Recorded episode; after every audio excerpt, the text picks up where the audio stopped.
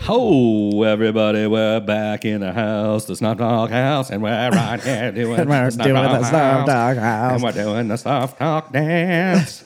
snuffing around the town. Snobbing on down the street. Election week 2020.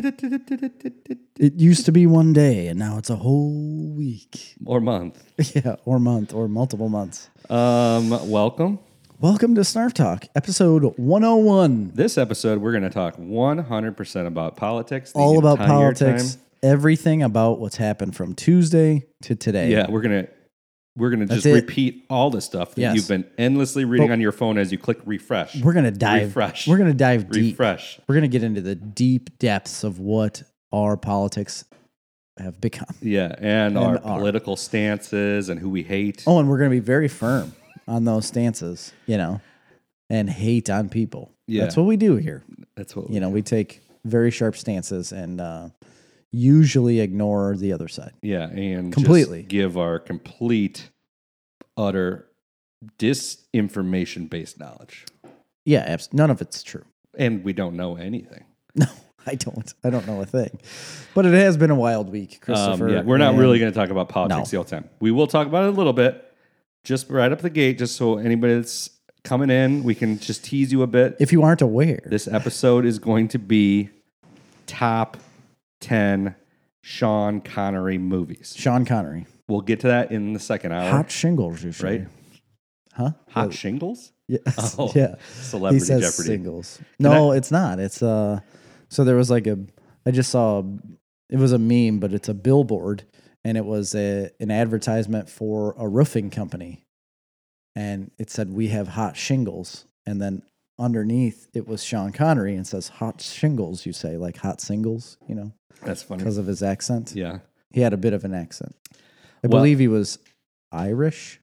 Is he Irish? He is Scottish, dude. Is he Everybody- Scottish? Everybody knows that. He always played Irishman in like four movies. How do you know? Maybe he played Scotsman. No, he played Irishman because I've read the roles. Okay. Well, beside the point, we're going to get to that. We're going to do that in the second hour or sooner. Yep. So stick around for that Stick around. we'll be right back. and here Oh, before that. and right now.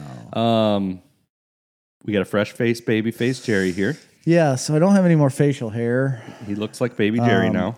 It's weird. I hate it. You can really see this neck growth.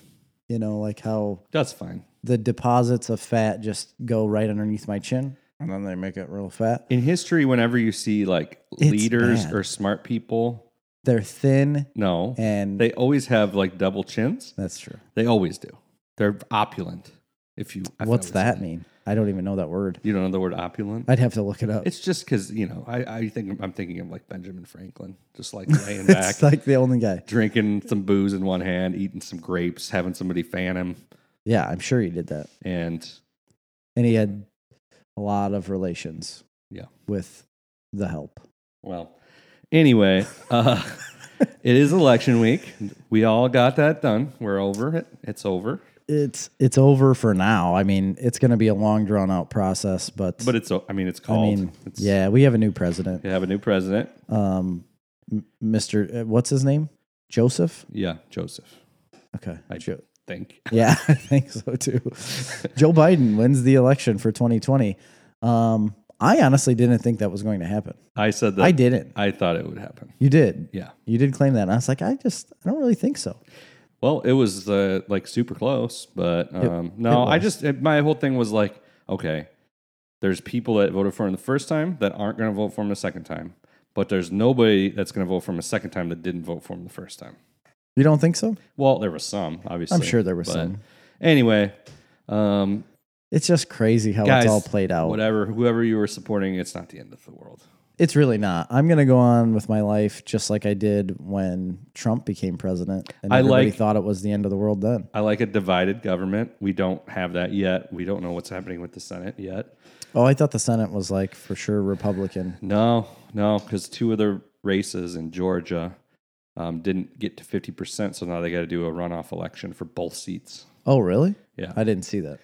However, I really tuned out after like, so like um, Wednesday. a mil- like everybody, every person in the world's going to put like hundreds of millions of dollars down into Georgia because that election's January 5th. Really? And that will determine that those That two will- senators will determine the balance. Now, it's Georgia, so you would think at least one of them will end up being Republican, You would assume. most likely. Because, see, in a, what happens in a runoff election is somebody has to get 50%, right? But a lot of them, there's three or four candidates. So the vote gets split up. oh, and there might be three or four popular candidates so it could go you know 20% Yeah, 30% like whatever. thirty-five percent to one person, Right. and so i think they take the top two i Oh. would assume and they do a runoff so theoretically it could be a landslide one way or the other yeah, because you're eliminating all the other percentages of vote right. Interesting. Yeah, I don't know. It's g- it's it's going to be strange for the next couple months just because of like Trump suing, like ha- filing lawsuits against states. and- yeah and that's fine i mean i it happened in two thousand, but not well, that was only one state and not. yeah I think he's but it got- still lasted like over a month Yeah, but I think he's got lawsuits in like four different four states. states. Yeah, I mean, here's the deal. I think, despite you know, my opinion is, despite the fact that he's kind of being a little bit obnoxious about it, um, despite that fact, I mean, I think anybody has the right to make sure that the Yeah, election wasn't tampered with. And this case, it seems a little overwhelming. The odds of getting anything making Yeah. a difference, even if you flipped one state, it wouldn't make a difference. right. Exactly. He'd have to flip flip like three. Yeah. So I don't know if that's possible at all, and I don't believe it is. Do you So believe the election was stolen? Like a lot of people seem to um, the conspiracize about. to be honest, you have no idea. Like we have no idea what really went on. At first, I had texted you, and I thought it was strange. Like when we found out in the middle, after the middle of the night, like votes literally jump straight up on a chart. Isn't but it? Isn't it odd? And and since we've kind of got explanations for a lot of that, yeah, isn't it odd that um, there was no really like information process to the general public of like okay since things are different this year this is the way it's gonna i mean everybody said we're not really gonna know for several days right. but there wasn't like a good information. So then when things start happening that people don't understand, Yeah, everybody Then- jumps to conclusions, obviously. it blows up. but yeah, nobody really knew. I didn't know any part of how different it was going to be this year. I think it's interesting that you know earlier, several episodes ago, we were talking about the whole mail-in voting thing. Yeah. and we were both like, I don't know. I mean, I don't really see why it's that big of a deal. I get it now. Like I hadn't really thought about that closely, but I mean, without that, Trump would have won. He would have. So, I mean, you would assume still a lot of those people would go and vote, but I just think the easiness of mail in ballots probably made the turnout higher. Right. And the last election, frankly, was a very close election. Yeah, it was So- very, very close. And I think it, but that's what drew out the whole process. You know, isn't it like a law that election day has to be one day? Um, well, election day was one day, but there was just the ability to mail in your vote. And that's what drew it out. Yeah, they had to count all those votes. Right. That's what I mean. So, like the whole mail And mail in some- some thing is what votes drew it counted out their- so long, Like Florida already had their mail in ballots counted. which is what you should do. Right, but lots of states passed laws or had laws that said they can't start counting them until election day. until I think even after they've counted the in-person votes. Which I think that was Pennsylvania. Yeah, and some yeah, that was one of them. There's some others. So I mean, I don't really understand why that would be. I don't now in retrospect and regardless of the candidates, I don't think the mail-in ballot thing was a good idea or right and it No. does seem from an objective position because I'm not supporting one side or the other here. It does seem like it would be more likely that you'd have a lot more fraud Absolutely, a lot- because it's there- just there- it, it's changing hands so often. Well, and people can just take other people's ballots, or like if they have uh, elderly parents, they can just take them and fill them out. There was just a case in ten, uh, Texas. They charged a lady with 134 felony counts. She worked at a home for uh, mentally disabled people Yeah, and just took all their ballots and filled them out for Biden and sent them. really. yeah. Yeah, that's not right. And there's That's been definitely several not right. instances of that. Now, th- I don't think it, that this is the issue that I don't think pe- I, I don't think I don't think you're going to find twenty thousand fraudulent Well, ba- no. ballots. I think you find Not all at one 500. time. Would you find a thousand? Even a thousand seems unlikely. You know, I mean, you might I- find two or three hundred, Even if you do find a thousand, it doesn't change the election. twenty I thousand. mean, yeah, you I- could find a thousand and say like that's screwed up, and we should never do that again, or like let's try not which to I, do that again. After seeing it, It's I just- don't believe we should do that. yeah, and I don't believe we should do that either. But it's not going to change this election. Right. You the know, reality and, that- is and though, that's the reality of the whole situation. So, it's up to the states to decide how they run their election. If they want to have mail-in ballots, they can have mail-in ballots. It's Right. tech, it's up to the state legislature.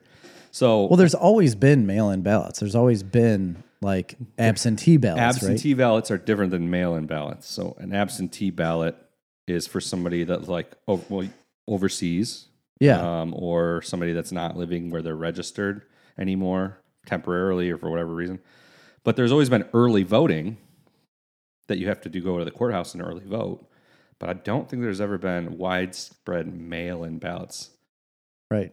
Um, I don't. I don't ever remember it. I and- thought. A, I mean, absentee ballots though. Don't those go through the mail? He's gonna pull a Roosevelt.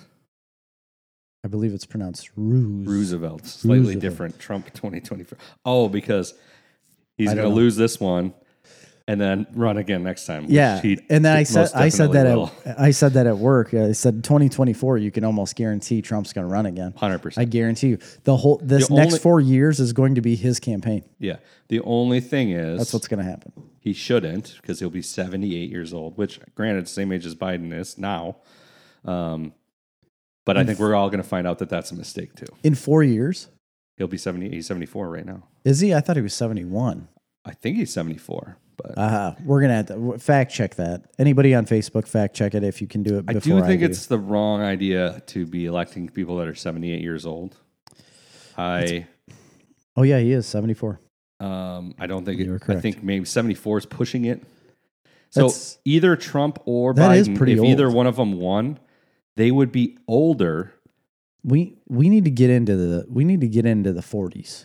If either Biden or Trump won, listen to this stat. Okay. They would be older than both President Clinton and George H.W. Bush are currently.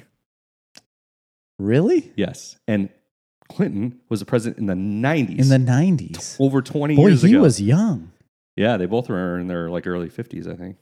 Holy smokes. Obama's very young. He was in his 40s. Yeah, he was like 48, I don't 47 or something. you know, I like the 50s. I feel like that's a good age range. I, thi- I feel like the 50s are a good age range. 40s, eh, am I getting a little young there? No, I, I don't know. That's kind of a I would consider them kind of progressive cuz they're so young and hip, you know. Yeah. Like they'd be on the edge of Yeah, like, because Obama was really hip. he was super hip. He was not. Did you see all the pictures of him smoking weed? I could see him, yeah, but like in Super the hip. 70s, I could see him being like, hey guys, we're hip. Aha. A hip to me, hip to me, hip, hip hop. hop, but don't stop, a rocket to the bang bang boogie. The best thing I saw is they were pulling up this uh, campaign video of Trump from like election day that was going around that was just like him dancing, like different scenes of him dancing to YMCA, the song YMCA, Really? like at his campaign rallies. And everybody was making fun of it because his dancing is obviously ridiculous. Sure. And the whole thing is ridiculous. And so everybody's making fun of his campaign ad. And I watched it and I'm like, this is awesome. like, not only, it's like it does, it gets you fired up. You're like, yeah, yeah. You see him All right. dancing and you're laughing. You're Why? like, look at him being an old guy dancing. It's terrible, but it's entertaining. Yeah. And it's like, so it's like a picture of him dancing on a stage at a rally to YMCA. And then the camera will pan out and there's like 50,000 people in like helicopters flying over top. And you're just like, that's Whoa. kind of cool. like, like- him or not, it was pretty entertaining. That would be entertaining. I I did see a video of him dancing, but it was like very like he was like clapping. It was a TikTok. Fad. Oh, it's it's terrible. It- But this it must campaign be the video, same. It must be it's- the same I'm video sure of it him is. dancing because TikTok had a bunch of videos of him dancing, and people were. Oh, I believe can- it was on TikTok too. Yeah, you can duet TikTok, a too. video. So you can take a like your original video and then do your own side by side. And so many people were duetting his dance and making it a TikTok dance. Yeah. Ridiculous. But So, it's fun. So I mean, I don't know. For me, uh, I mean, obviously not going to say who I voted for, but I obviously see downsides, massive downsides to Trump. I see massive downsides to Biden. Yeah. I see massive downsides to Kamala Harris. Joe Jorgensen. I see upsides for Trump. I see upsides for Biden. I, s- I- I mean, you kind of like look at it both ways sometimes. And you also have to understand how our political system works when like Congress and Senate have a big deal like involved with this as well. Yeah. The president literally doesn't make or break every single aspect of your life. Very little. like you very have little. o- obviously your state and local governments are very important to what you physically do like day to day and how you live. That's why I've always liked, that, and that's one thing I like about Trump because he's been very much like over the last four years more interested in states' rights, Yeah. and that is like something I very much support. I, I feel like the federal government is way out of control as far as their governance, Yes. and uh, also as far as the size. Obviously, I feel like so many more of these social issues and other things like that need to be determined at the state level and that's how our constitution was written and there was a good reason for that it's because you have more direct influence over your local and state Absolutely. elections than the federal elections you have very little control over we have no control over who's president basically Basically not no. um, but you have a lot more control over who your state representative is Yes, 100%. And that will affect you a lot more than you think. and there are people that you not all cases but you either know or you could know you could know you could get close to them you could go to their like they have offices close to your area that you could physically go to and you can call their offices you can talk to people and say hey this is a concern i have and it may actually be listened to Yeah. you know you have a much better chance of that being listened to than you do saying like i don't want this man as my president yeah It- like that doesn't change anything but you can change a lot of stuff with a lot smaller government like close to you and it can make bigger impacts down the line for a presidential race And that's why a lot of these things and issues should be decided at state levels. Each state should be like a little mini country. yeah And if you're in a shitty one, you have the ability either to look at the one that's succeeding and say, what do we want to emulate from what they're doing? yes Or you have the ability to go there you do and vote. And basically, that's I mean, that's how we are now it's a market approach, right? To It is. democracy. It isn't the way though, because so many poli- so much policy now is being dictated at the federal level, like so much policy yeah and it just shouldn't be that way. I thought it was funny, um, not funny actually. Um, I don't. pe- People like don't believe me, but I really, I mean, I'm not a super political person. I do have opinions um, on both sides that I can see. I Yeah. tend to be pretty socially progressive or liberal, and I tend to be very economically, fiscally conservative yeah but generally more libertarian, like let people do whatever they want. States' rights, small, limited federal government. Anyway, it's beside the point. Um, I heard somebody say today, like, we got to get, we, it's terrible um, what Trump did by nominating that new justice that is actually extremely popular right now with the general public, that Amy Comey. Barrett. Mm-hmm. Yeah. And I don't know a ton about it. I, I i read about her quite a bit and she's seems like a genius Super. Um, if you actually very get the intelligent. stupid bias out of your head, yeah and being told what from extremist websites and being indoctrinated in ideology. If you go look up her accomplishments, there's no reason why you wouldn't want her as a she justice is an amazing person. Regardless if you agree with her politically, she's like a super well qualified. And that Yeah. anyway, beside that, this was my point to go. Um, whether or not you're upset by what you think she might do and have no idea about, by the way, exactly um, A, she's super well qualified.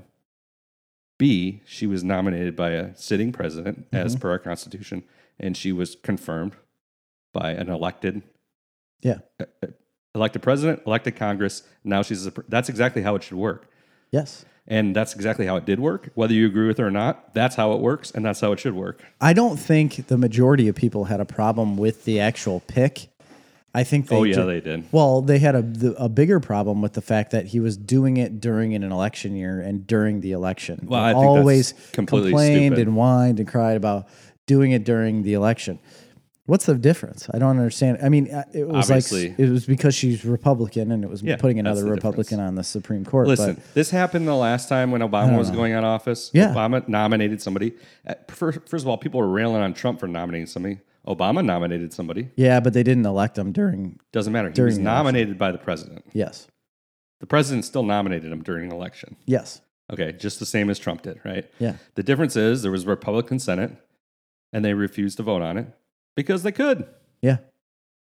End of because story. that's the way the government works. and at the time, the, Demo- the the Republicans are saying we shouldn't do it in an election year, and now they're saying they can. So they're hypocrites. yes, All right. And at the time, the Of course they're Democrats were hypocrites. screaming. They're screaming, this is the Constitution.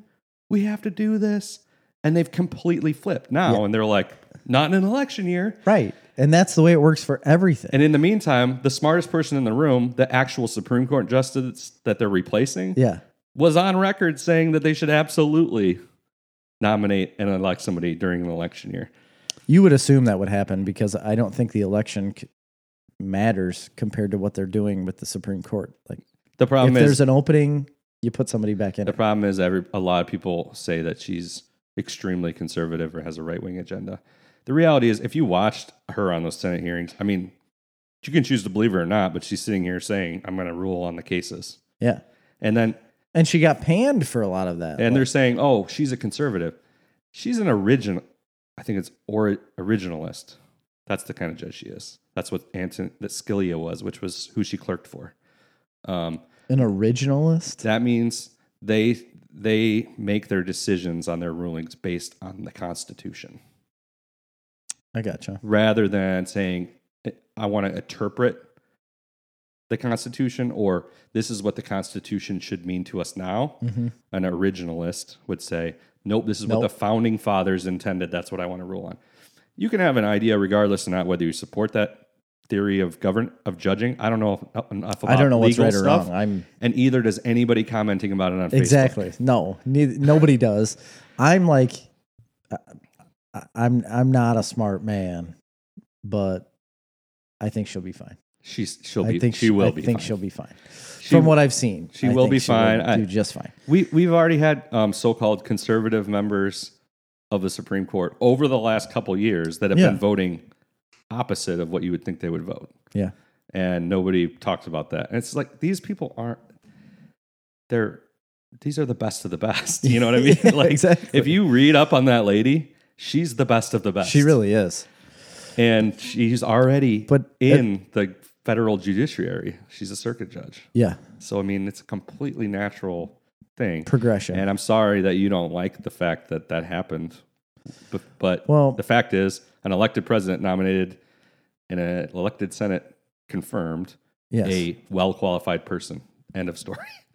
that's it that's all you need to worry about and i'm glad it was a well qualified person if it was somebody that had no reputation whatsoever and you're just like yeah that that this guy's going to be good Well, I had read no qualifications whatsoever, obviously that would be an issue. right. But it wasn't as if she wasn't qualified. Right. She's very, very qualified. I, I read something. Somebody was saying, "Oh, she wants to overturn um, gay marriage," which she's never said, and Yeah. she's actually supported it. She's never said it, and she's never governed. One time, she was critical. Okay, this is what they base it on. She was asked about that specific because this was ruled two years ago in the Supreme Court. yeah. that federally gay marriage is legal. Yes. States can't restrict it. So she was critical of that ruling, saying she agreed with the dissent on that ruling, but only because the dissent wasn't that gay marriage shouldn't be legal. The dissent was No. it should be up to the states. So she said she agreed based on the Constitution that it should be up to the states. However, then she followed it up by, but this should never be even in a court. This should be decided by Congress. This should Yeah. be decided by the Supreme Court. So that was exactly what she said on the issue. But That people makes twist a lot of that. sense. But people twist that and they say she she's against gay marriage. Right. Well, it's not that simple. During her uh what's that her hearing or what's that called? Uh Confirmation. Here. yeah, confirmation hearing. uh, They were asking her about Roe v. Wade. And she s- she literally said, like, I'm It's- neither for nor against it. It's like this is a something that's already been It's a judge case. like i would have to look at the case and she's like and if i comment any way that would say i'm for one way rather than the other she's like so i'm really not going to comment on the case because it's not my case i have nothing to do with it and if i make any comments you're going to say i'm for one way when in reality i'm impartial to the whole thing and so her just saying that was like well you know she's kind of against that Well, I mean, she probably is. She's religious. She's Catholic. Yeah. But the point is, based on her record, you can. I'm pretty confident in feeling assured just because she believes something personally I don't Doesn't- feel like that's gonna sway her like actual. I mean, of course, judgment. let's live in reality. In a way- it is going to sway it a little bit. Here's the thing, though: the entire But if you're Supreme go- Court is based on one principle: precedent. yes, The court case has already been ruled on. It will never get overturned. It doesn't matter how many conservative justices you put on the court; yeah. It's they're very- not going to overturn that law. Yeah. Period. Now, can they s- allow states to have restrictions to some stuff? Probably, but I mean, that's what what we're supposed to have. Yeah, you know what I mean? States making their own decisions. I agree. Um, that's enough of politics. We went 25 minutes into politics. That's enough. Yes. I'm sorry. It's hurting me. that one was just starting to push me down. it's been bugging me. So it just bugs So me anyway. because everybody is so one sided or other sided, but not like with no. It's just like you're evil automatically. Like you're yeah, evil. that's and it's really sad. it is. I just I like almost everyone. Like I really do, and even people that I'm not necessarily. It's not that I don't like them. It's just like I'd rather not be around them. Why can't more people be like me? You know, like I ask that's- myself that every day. I just don't understand why more people can't be like me. It's so easy when you just don't care. Like I don't care what you. I don't really care what you believe. well, I think just- people would argue that. Um, I just want to have a podcast with you and want to be around you. people would argue that how, what do you mean you don't care that guy's ruining the world he's going to destroy everything we're all going to die because of that guy because he's so evil and you not caring makes you complicit No, not really. I'm still gonna go to Menards, get the stuff I need. I'll have. but if you I'll don't go vote for to- this guy the businesses are all going to collapse menards won't be there you won't even be able to get lumber it will be the end of the world as we know it and you will Here- be shitting in a bucket jerry I've done it before. And it's by not you- that really. It's not really that big and of a by deal. you I've not shit in a caring bucket a you're lot. complicit but here's the real facts. I work for the federal government. I'm an inside man. oh yeah Okay.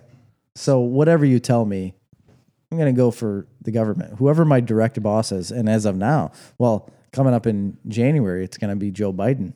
So he's my boss now. I have to go with what he says. yeah You know, if we're gonna, you know, bomb Turkey, like all right, I guess we're bombing Turkey. i think I don't know go why we would, we would bomb Turkey. I'm just saying, like if he I'm gonna said that, I'd be like, well, bomb some turkey in next I guess we're bombing Turkey. I think they should go back to the days where, because this is how it used to be. The person who won the most votes was president. The person second was vice president. So Joe Biden would be president and Trump would be vice president. That's the way we should go back. That's how it used to be. It was. Yeah, the first couple presidents were that way.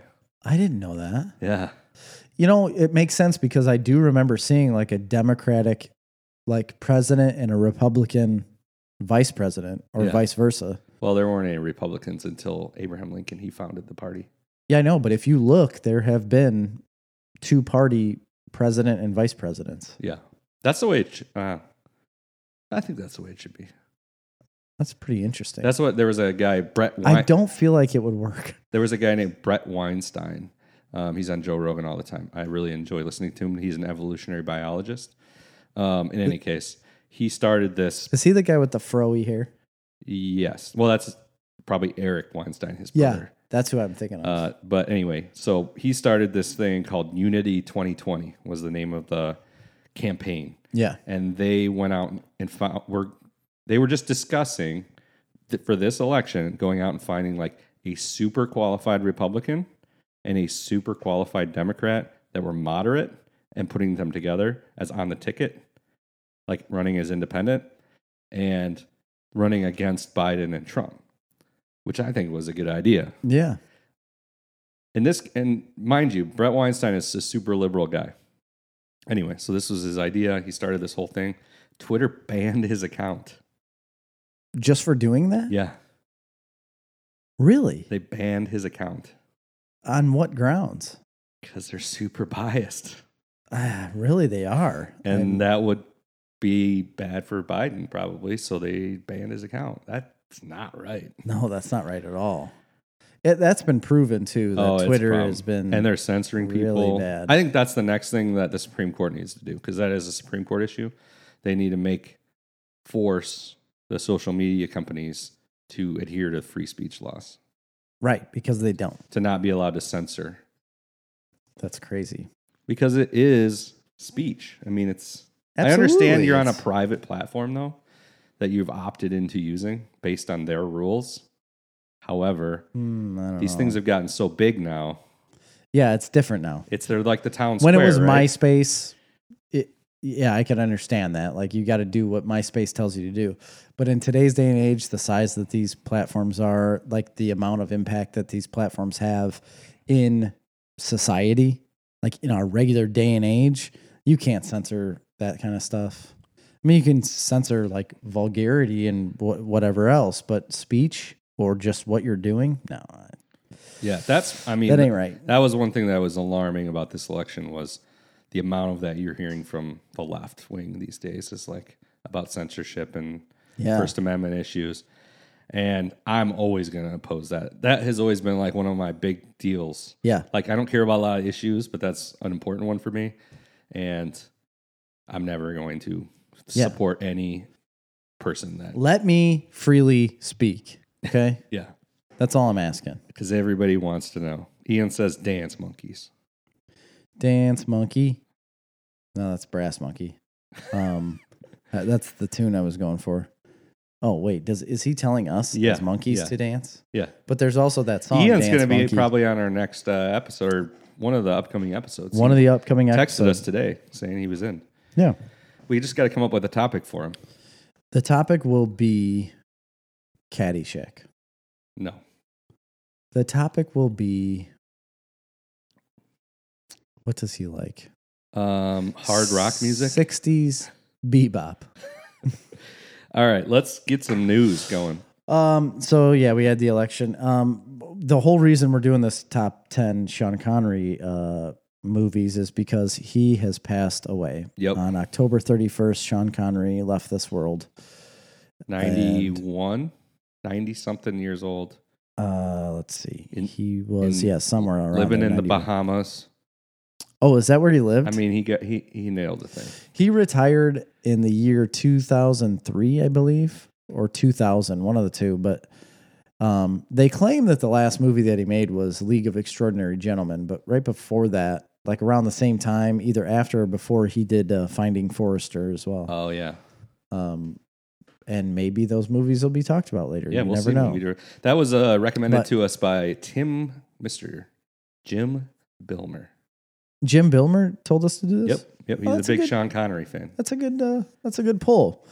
Um, so he passed away, and then one other little tidbit of news that happened this morning: uh, another passing. Alex Trebek Oh, passed away at 80 years old this morning after his battle with pancreatic cancer.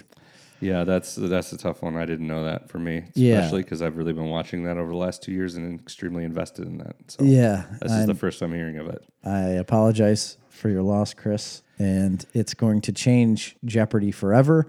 I texted David Seedentop this morning when I found out saying like that he passed away, and David answered with, "What is sadness?" Yeah, and I said, "Yeah." I was like, "Yeah, 2020 takes another one," but I didn't know it was. I didn't know he was that bad, like that far along, because I know a- as far as I knew, he was still like recording episodes up until the summer. yeah. I mean, he had st- he was diagnosed with stage four pancreatic Right. cancer from the gate, and he made it two years, which is unbelievable, Is that how long? Two years? unheard of. I mean, I think it was a couple of years. Yeah, Holy smokes. Yeah. Yeah, he passed away this morning. And so I don't know what lies for Jeopardy. Well, I'm interested to see, you know, are they going to replace him or is it just going to be done? I think it should be done, but I know he'll want he would have wanted to be somebody to replace him. So I think he had even said some people. Oh, he did? I think I remember reading something about that. Yeah. Wow. I don't know. I don't know how I feel about it. I don't know if I ever want to watch Jeopardy without Alex Trebek. Yeah. I don't know. That's uh it's a really tough one. It is. Sucks. Um, that's it. That's all I had for news. Like those are the only two things. They were sad ones. Okay. I got some more non sad ones. Okay. Um, or some non sad ones. to Just bring it up. Some more non, yeah, or only just I- sad ones. Ah, No. not sad ones. Not sad ones. Happy ones. Happy ones. All right. Regular ones. Uh Disney Plus has been a good platform, but Yeah, oh yeah, pretty much absolutely. all they have is The Mandalorian for adults.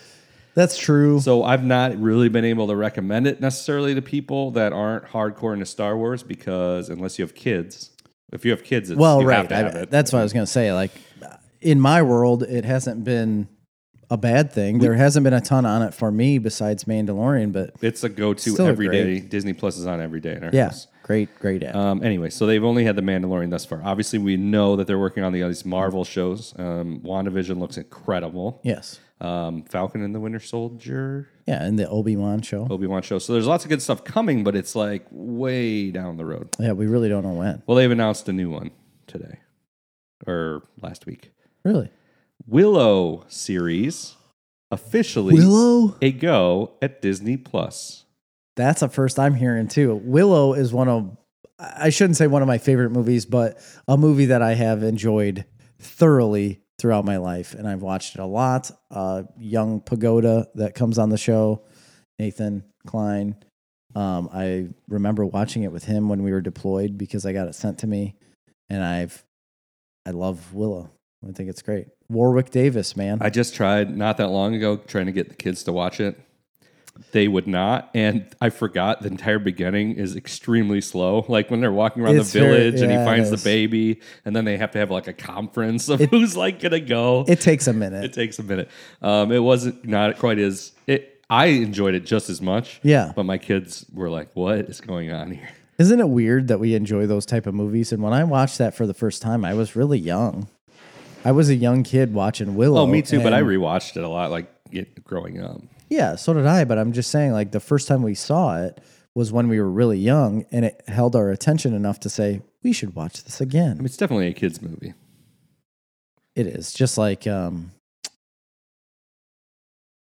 why can't I think of it? Oh, don't know. that labyrinth. Oh yeah, yeah. That's a little darker, but It's m- much darker, but all right. I like um, labyrinth, and I think it this is, is still t- from Variety. kids. Um, Disney Plus has confirmed a sequel series taking place years after the events of the original Ron Howard directed pick, heading into production next year. Howard is returning to the project as executive producer. So it Ron Howard's executive producing. That's a good thing. Wow, And he's been he's directed a Star Wars movie. he did. Yeah. Solo, right? Was it? Yeah, it was Solo. I was gonna say Rogue One, but that's not right. That was Solo. Um, he i Warwick Davis is also an executive producer. and Good I love. He will again be playing Willow. for the series. Yeah, a lot, a lot older, but Holy he still looks smokes. super young. I He does love look that pretty young. his show, uh, Life's Too Short. Yeah, It is one of my favorite shows. I absolutely. it's I mean, I'm a very huge, good. huge Ricky Gervais fan and Stephen Merchant, both of them, whatever. But they're kind of side characters. It's in it. hilarious. Oh, it's great. Um, it's so it's one of those shows like The Office that's like painfully awkward so Yeah. many times that you're Yes. just like Warwick Davis is he's a good has actor. done an incredible job throughout his career. It, eh, like in every movie he's ever been in, but and he's been in so many things He's that been people in- don't even know. Everything. Anything with makeup with short people, Warwick Davis was behind that mask. Most What do you likely. think is his most like popular role? Do you think it is um, Star Wars? Because he plays an Ewok, but he's in a suit. Yeah, he's Wicket. Yeah, So I I would say that that is probably his most popular role. I think that's what he's or Harry Potter. He plays the Professor um Sprout, the Griffle- little Griffle. professor. Yeah, Um, so he and he's actually got He's- more of a role. he does. I don't think it's Sprout. No, I don't think It it's starts Sprout. with a G. I Something like a G. rewatched recently. Um, well, never mind. I'll talk about that later. Um, I, I don't know. No, I maybe maybe it is Harry Potter. Maybe it's Star Wars. I don't know. I think all everybody just knows what he's done. Like people just know he's been around. Um, what else has he been in? I've heard people argue me and say like, "Oh, he he was R two D two. He was not. No, he was not that R two D uh, two. Kenny something. Kenny G. You're Kenny right. Powers. Yeah, yeah, Kenny G. Well, that's more of a trumpet. Um, all right. You want to hear what he's been in? Oh yeah, Return of the Jedi, obviously. Yes. Um, Labyrinth. He was Right. a goblin. Mem- goblin. yes, Willow was his first like out of makeup role. I yeah, guess. like starring role. Uh, obviously, Leprechaun. Yeah. I forgot about that. I'm the leprechaun. He's that's pretty well known for that. Um, Star Wars Episode One. I didn't know that. Um, What was he? What's it say? He it was just says Yoda walk-in shots, Weasel and Wade. So he was in character for anybody small, basically. yeah. Um, s- uh, Harry Potter, obviously. Professor Phileas Flitwick, Phileas Flitwick. I just saw a description. and he of was the his- Goblin at the bank. Yes, he was. Um, but I, I just saw a description of that guy's wand and how why he was so good at uh, like combating, like combat with a wand. Really, Yeah, it was on TikTok. You wouldn't you're understand. you're getting deep. Um, he was in. I mean, a lot of other stuff that are smaller roles than I'm not. Those were his big ones, obviously. Um, so yeah, I'm excited about that. I really am. Yes, a Willow series. What's it going to be on? Disney Plus. Disney I've Plus, Said it you like said eight thousand times. Sorry. Um, number two, we're getting a new another new show. Okay. This Another one- new show on Disney Plus. No, not on, Disney Disney, Plus? Not on Disney Plus. Um, Geeky Rant sending us this one. Um, Smokey and the Bandit is getting a remake series. What? You got peanut butter in your ears or something? Yep, it is coming back. And I freaking love that movie. As do I. I, Can't sent. wait to see how they're going to completely screw it up because there's no way they're going to portray the South No. the same way they did in the original. No. So, Not in the slightest. and I there's going sent to be out. like garbage politics in it, I guarantee. I sent an, uh, an original poster for Smokey and the Bandit to a Patreon subscriber, Sean Johnson, for his bundle of snarf. Really great poster. And he didn't know where it came from because it came like separate. It was shipped separately for some reason. So the week prior, he had gotten a poster for a movie, not from us. Just a random poster showed up his door. A week later, on the same day, our poster showed up on his door and he sent me a picture of it of both of them and he's like did you send me these I said one of them i did i didn't send the other one and he still has no idea where these posters were coming from but it's a good poster and i would like to have it once i saw it i was like man i kind of want that poster Um, there's a Smokey and the Bandit comic book as well. There's, there is yeah, I think it's from back in the 80s, but is frog in it I don't know. Uh, by the way, Jim Seedentop says Alex was not the original Jeopardy host. Art Fleming was. in the when did it start did The- it the start in real- the 60s He should have framed that in the form of a question. yeah yeah he should have but ding, who is a Jeopardy expert? Anybody with the name Team Seedentop. top, yes. you have to be a Jeopardy expert in order to even leave their house as an adult. You're not allowed to leave Yeah. until you are an expert on Jeopardy. Uh, I didn't know that. I thought I thought Jeopardy started with Alex. Yeah, nope. Uh, but anyway, Smokey and the Bandit, um, executive producer, Danny McBride. That doesn't surprise me. And he's a funny guy. He's a very funny guy. I believe Seth MacFarlane's involved, but I don't know that for sure. That'd be fun. Um, so anyway, So I'm it ex- should, should be funny at least. yeah, it'll definitely be funny. And I feel like uh, Danny McBride has a good southern, like in, if you watch Righteous Gemstones Yeah. or really any of his stuff, um, Eastbound and down. Eastbound and Down. That's a little ridiculous, but I like Vice Principals too. I never saw that. That's really good. It's really Is it funny. good? Oh yeah, it's funny. I never saw any of that. The, my first introduction was Eastbound and Down to him. Yeah. It, I love Eastbound and Down, and it, but it completely goes off the rails towards the end of that Oh, se- yeah. series. Not bad, just Just ridiculous. ridiculous. Yeah. But I love uh, Will Ferrell in it. I mean, obviously that's classic. Yes. Isn't that uh Ashley something. he's the car salesman? Yeah. And then the, have you seen the blooper reel that's on YouTube where it's like you've never seen that blooper? It's No. I've seen it so many times and I laugh my butt off. There's a part where so he comes up, Danny McBride staring at um the guy from the office. Um Jim Halpert, no, Rain Wilson. no, he's from he's in the warehouse. Oh. Daryl from the in the Oh warehouse. yeah, yeah, yeah. Well, he was in the show too. And they're literally standing in a car lot and they're staring at each other. And then Will Ferrell's character comes up, you know, right next to him. And he's standing there looking at him and he's like, I can't remember what the conversation starts with, but he says, he's like, I can feel it in my plums, Oh, I have seen that. deep Wasn't, in my plums. wasn't that in the show? Yeah, but it's Okay. the, it's a blooper Oh, it's reel a blooper, because they it was like when he was doing the takes for it. Yeah. And he's like, he's like gonna take him to farmers market but there's one point where he keeps going with this stuff and he's like he's like one night i was on top of my wife lisa and he's like we're hot and sweaty he said my boy julian opens the door and she says and my wife lisa says julian no go and he says no let the boy watch and it's just all ad libbed in front of them, and they just all lose it. But it's some of the funniest stuff. I, wa- I every once in a while I just look it up on YouTube just to watch it to make myself feel alive again. I love that show. Yeah, but I out of the three Righteous Gemstones, absolutely. I still takes the haven't cake watched for that. me. I don't have a subscription to HBO John at the moment. Goodman and um, uh, Walter Goggins Yeah. is amazing. He should win an Emmy for that. Really, Walter Goggins? Yeah, Okay, it's a good show. that's what uh, Patreon subscriber and longtime fan Erica Fry said it was phenomenal as well. Yeah, it is. Um, But honestly, I've never heard much else about it besides from you two. It- it- Are other people watching this show? uh, Righteous Gemstones. Yeah. Oh yeah, for sure. You think so? Yeah, definitely. Well, nobody else has told me about it. So as of now, there's only two people that's ever watched it. So it's guaranteed canceled. Um, I don't. I think it got a season two. Lucky. Danny McBride. He's made HBO a lot of money. So, John Goodman. but That's Danny what- McBride's the writer, creator, and producer. I Oh, he is? Yeah. Holy smokes. Um, He's getting some cash. anyway, Some of that cash. for Give me- any we Give got me some that cash. new viewers on there, we're going to be doing uh, top ten Sean Connery movies tonight.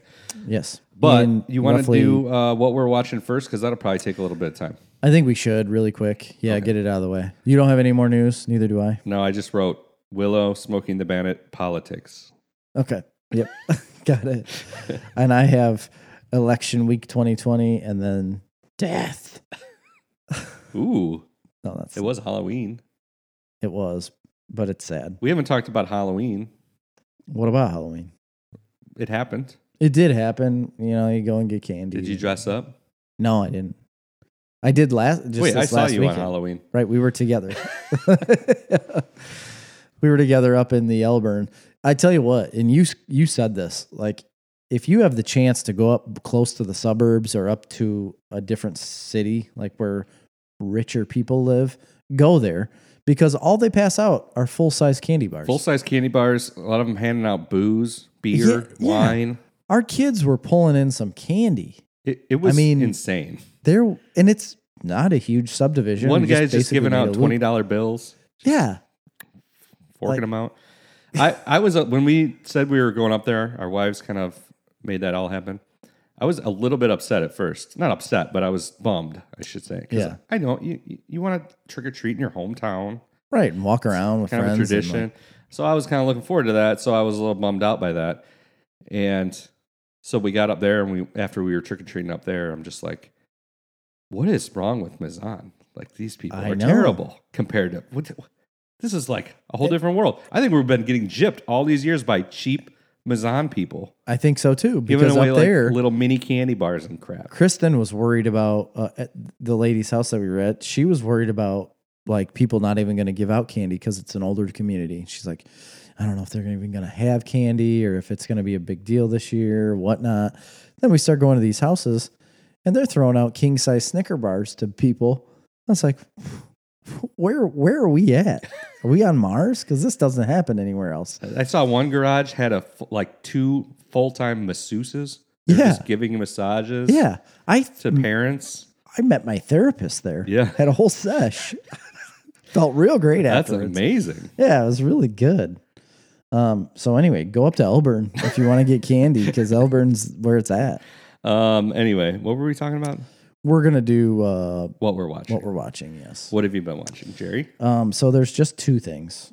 I'll start with the one that nobody else is watching ever, and I just it's mindless TV, and I literally just started watching it like yesterday, but I've watched it a couple times, and they've made it into this reality.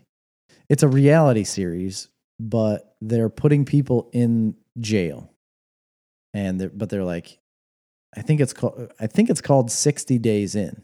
I can't remember, but I was watching it today again, and it's literally where they put these undercover people into a jail to figure out like who the gang members are, who's dealing drugs, how the drugs are getting into the jail. It's a real jail in Arizona. Um, the sheriff wants to find out what's going on, but they've this was the fifth. I started on the fifth season, so apparently this has been going on a while. Been jailing a lot of people. And It's just like uh, Kamala Harris. yeah, yeah, absolutely. They just uh, all they do is live in a jail. It's a real jail. People have gotten killed. There's fights all the time. Um, there's one guy that has been that's in the jail that they have to stay in there for 60 days and they're supposed to find out what's going on, right? And they have specific tasks that they have to find out. Well, this one guy is just a fan of the show. He's like, man, I've been watching the show for a long time and I can't believe I'm on it now. He has no credentials whatsoever, has nothing behind him. Like other people are like, this guy's a police officer. This guy was in the military for 25 years. This guy was doing this. Like this woman had was in the army and the navy and she taught combatives and things like that. Like, all right, I can understand that throwing him in a dangerous situation. This guy is literally like- just Joe Schmo. He's like, hi, my name is Glenn. Oh. He's- uh, I'm a tax attorney. That's like exactly what he is. And he's just like, man, I've been a fan for a long time. And then they throw him in this jail and he literally stands there like this. He's just like blank faced, looking around, like, all right, well, that guy looks out of place. and then they have these cameras set up in the jail all over. And this big fight happened. There must be camera crews walking around. I mean, obviously, people must know what's going on. no, it's just cameras on the wall. Oh my God. So it's can't like these little cameras on the wall that it, it's What is filmed the from. liability here? Are these minimum security prisons? a per- person was murdered. Like I, I take it back. According it was to a the lieutenant. producers. Yeah, it was a lieutenant that they had that was there, and they were showing pictures of Wait, it, but it's blurred. One out. of the persons that was no, no, no, no, a cop, like a a person that worked at the jail, was stabbed like twenty one times, and went to the I hospital. don't believe this. And they show people literally punching each other, like actual fights where people are getting bloodied up and f- like fighting each other between This Like sounds the like a black groups, terrible show. the black groups, the white groups, the Latinos, like there's groups in jail, you know, and they just have to live with them. And it is a terrible show. It absolutely is. I'm not I feel telling like you should anybody not be to watch watching it. this show Why? because it just seems It's on like a Netflix. terrible trash idea. it's on Netflix, and it kind of caught my eye. I think it's kind of fun. Okay, I might check it out. And they immediately told the women. So all the women are in the same block, and there's three women. Like one of them has to find out about drugs. One of them has to find out well, whatever. And they immediately told them they're like, listen, like stay apart from each other. Try not to get in a clique with each other. Like we don't want all three of you being friends in prison because you know separate yourselves to try to find out more information. Day one, they sit at the same table and start eating lunch and then they like are inseparable from them it's like these these dummies and the sheriff literally comments on it and says we told these girls not to become friends and like have a clique and they immediately became friends and are inseparable i don't know it's trash tv that i'm watching for no other reason than to waste time okay. Well, that's good. yeah Anything else you've been watching? one more and it's the exact same as you Yeah. Well, before we get to that, I have been one other thing I've been watching occasionally. I haven't had a lot of time because I've been strip tilling, but um, I started watching the new season on Hulu of Cosmos. I think it's called Cosmos Possible World. You know Cosmos, the show. no Neil deGrasse Tyson hosted. oh it. oh It's on yeah Fox. yeah okay yes Originally, it was Carl Sagan. yes Anyway, there's a new season. Uh, and it's weirdly coming out like sporadically throughout the year, apparently. I, I just Okay. found out about it, so I- it's on Hulu. So, Nice. um, but it's different than. So I loved the first Cosmos series because it's basically like Neil deGrasse Tyson, and each episode is like covering another topic about science. yeah Not all of them are astrophysics. Um, I, I've watched some of that. the original, the original show because it came out on Discovery, didn't it? uh, no, Fox. It's on Fox. I thought it- the And they original. put a lot of money into it. I, I remember watching the Seth- first season. I Of think it. Seth MacFarlane, was the MacFarlane was, producer involved with it. Yeah. because he was a huge he's a huge fan of Carl Sagan and the Yeah. original series. But anyway, like one episode might be on genetics, one episode might be on this that. Anyway, it's amazing. I love it. You should, everybody should watch it. I don't know where you can find it. Fox streaming Yeah, I app, guess, I guess. Fo- Hulu. I'm sure Um, I, the original wasn't on there.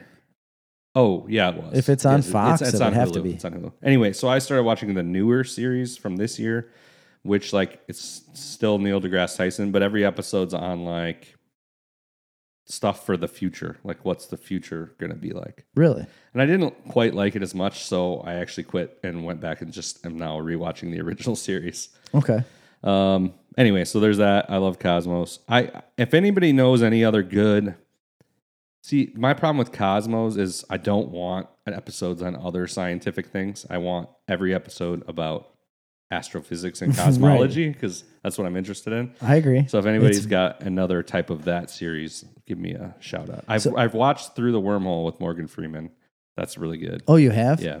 Neil deGrasse Tyson is again on TikTok and he puts up incredible videos that are just like a one minute snippet of information that He's one of my favorite people in the world. I, I listen to his podcast. Did you I love know? that guy. Did you know that if so, it takes 90 minutes for a satellite to travel around the Earth, but it would also take you 90 minutes if you went straight through the Earth. If there was a hole straight through the Earth, the gravitational pull would be pulling you so fast towards the center that you would hit the center and then go past it because you're flying so fast. You would go past it to the other side of the Earth and then come back, and you would reach you know your first starting point in 90 minutes Really? and so that amount of time is the same to go around the whole planet Well, wouldn't it just be some calculation of diameter, radius, and circum- circumference? isn't that weird though to go through the earth and then the gravitational pull's pulling you so fast that you overshoot it the same distance that you just started from Here's my problem. and then with you this. come back That doesn't feel right because is he factoring air resistance? Because there is no air resistance here in space if you're going through the atmosphere and through the middle of the earth, there is. there's just a hole but you're still going to go through the atmosphere. don't a- i'm just telling you what he said i have no idea i Well, don't think about it that way My i point don't is, care about when it you came back to the original spot, you wouldn't come quite to that spot. He- because of i the- think he's thinking of the earth as a donut okay, no air a donut. N- a d- donut. Gotcha. A do not. Well, I love Neil deGrasse Tyson.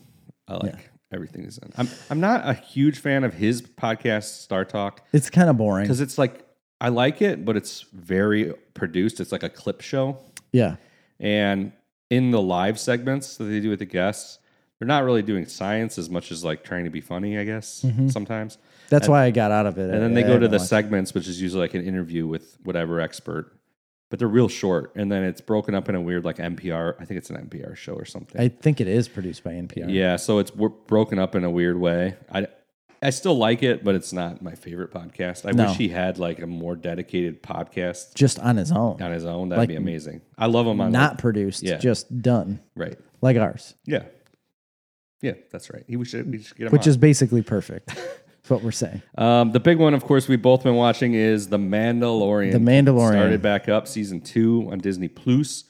Um, two episodes have been out. We will talk about them uh, now. Spoilers. Yes. Yes, it will be heavily spoiled, Um, there's nothing that important to spoil, but there will be some spoilers. except for death. I I loved both episodes, but the first one was w- my favorite. Yeah, the first episode by f- way outshadowed the second one. I'm not a- a huge fan of this second episode. It's fine. The beginning of it was awesome. yeah beginning of it was great um it just fell a little flat for me there was not much going on I liked don't the use of the practical creature effects. I thought that was a cool shout out to the originals, and I just enjoyed seeing those types of like Muppet like aliens. I thought that was Sure. awesome. That was one of my favorite parts of it. i agree with that i i enjoyed the part where baby yoda was like or the child wa- constantly was eating those eggs Oh yeah, people have been like going And- crazy on uh, online about it, all pissed off about it really why pissed off why because people are insane, Jerry. so amy was amy was mad about it she's Really? like this is annoying why does he keep doing that No, not annoyed, being like, oh, how could they make that character like kill those babies?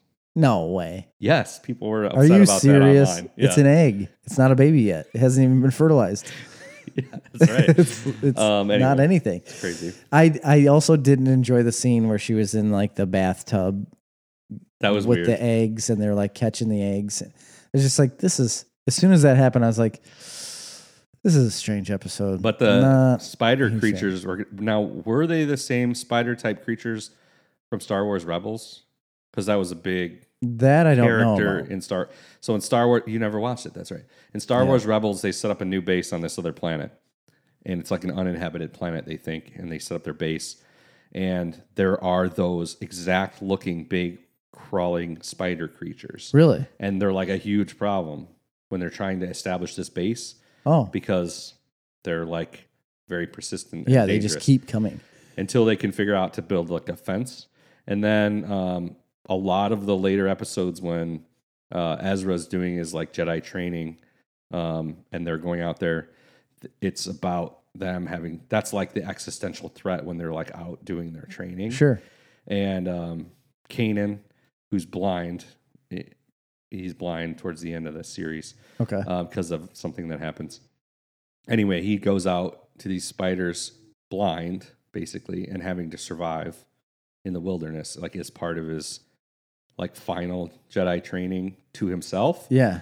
And uh, he learns the secret of how Spiders. they live off of fear. So that's how he learns how to control his fear and confront his fear. Wow. So they don't attack him. Attack him because he's not scared. Right. Basically, he has no fear. It's um, Interesting. a deep, sh- amazing show that everybody needs to watch. Star yeah, Wars I need Rebels. to start watching that. Um, I, I posted a thing on our social media on Facebook about um, Star Wars.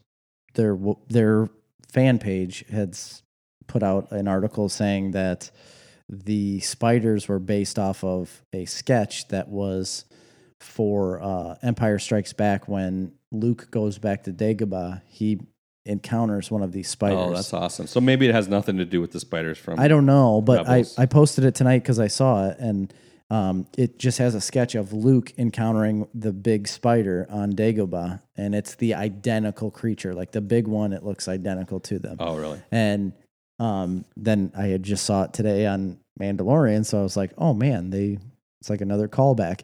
The Mandalorian is huge on callbacks from different things in the Star Wars Oh, world. big time. Because Dave And I Filoni just- is the biggest Star Wars fan in the world. I love it, but I it fits in perfect because it's this is all happening after the fact, right? Like after everything's the fall of the empire and everything like that.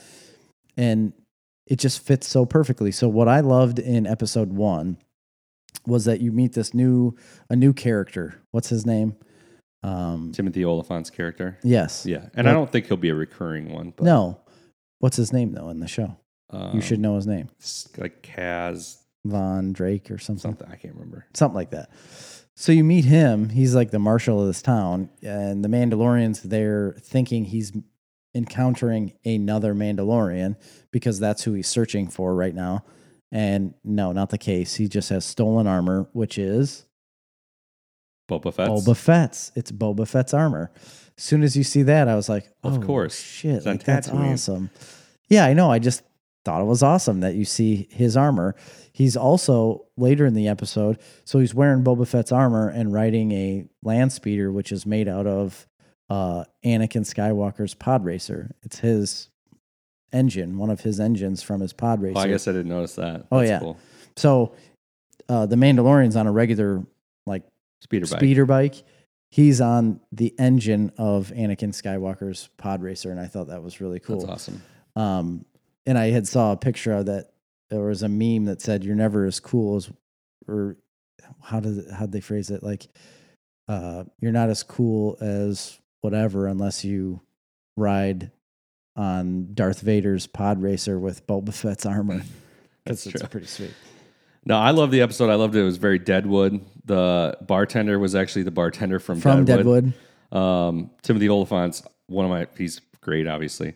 I love the again, just like the simple, um, obvious storytelling hmm from a different perspective. I mean, we've seen that story before in other things. That idea Yeah. play out. You know, this person meets the other person. They got to team up to take on the threat to the town. I mean, it's Yes. very, It's very cut and very dry. jetpack samurai like.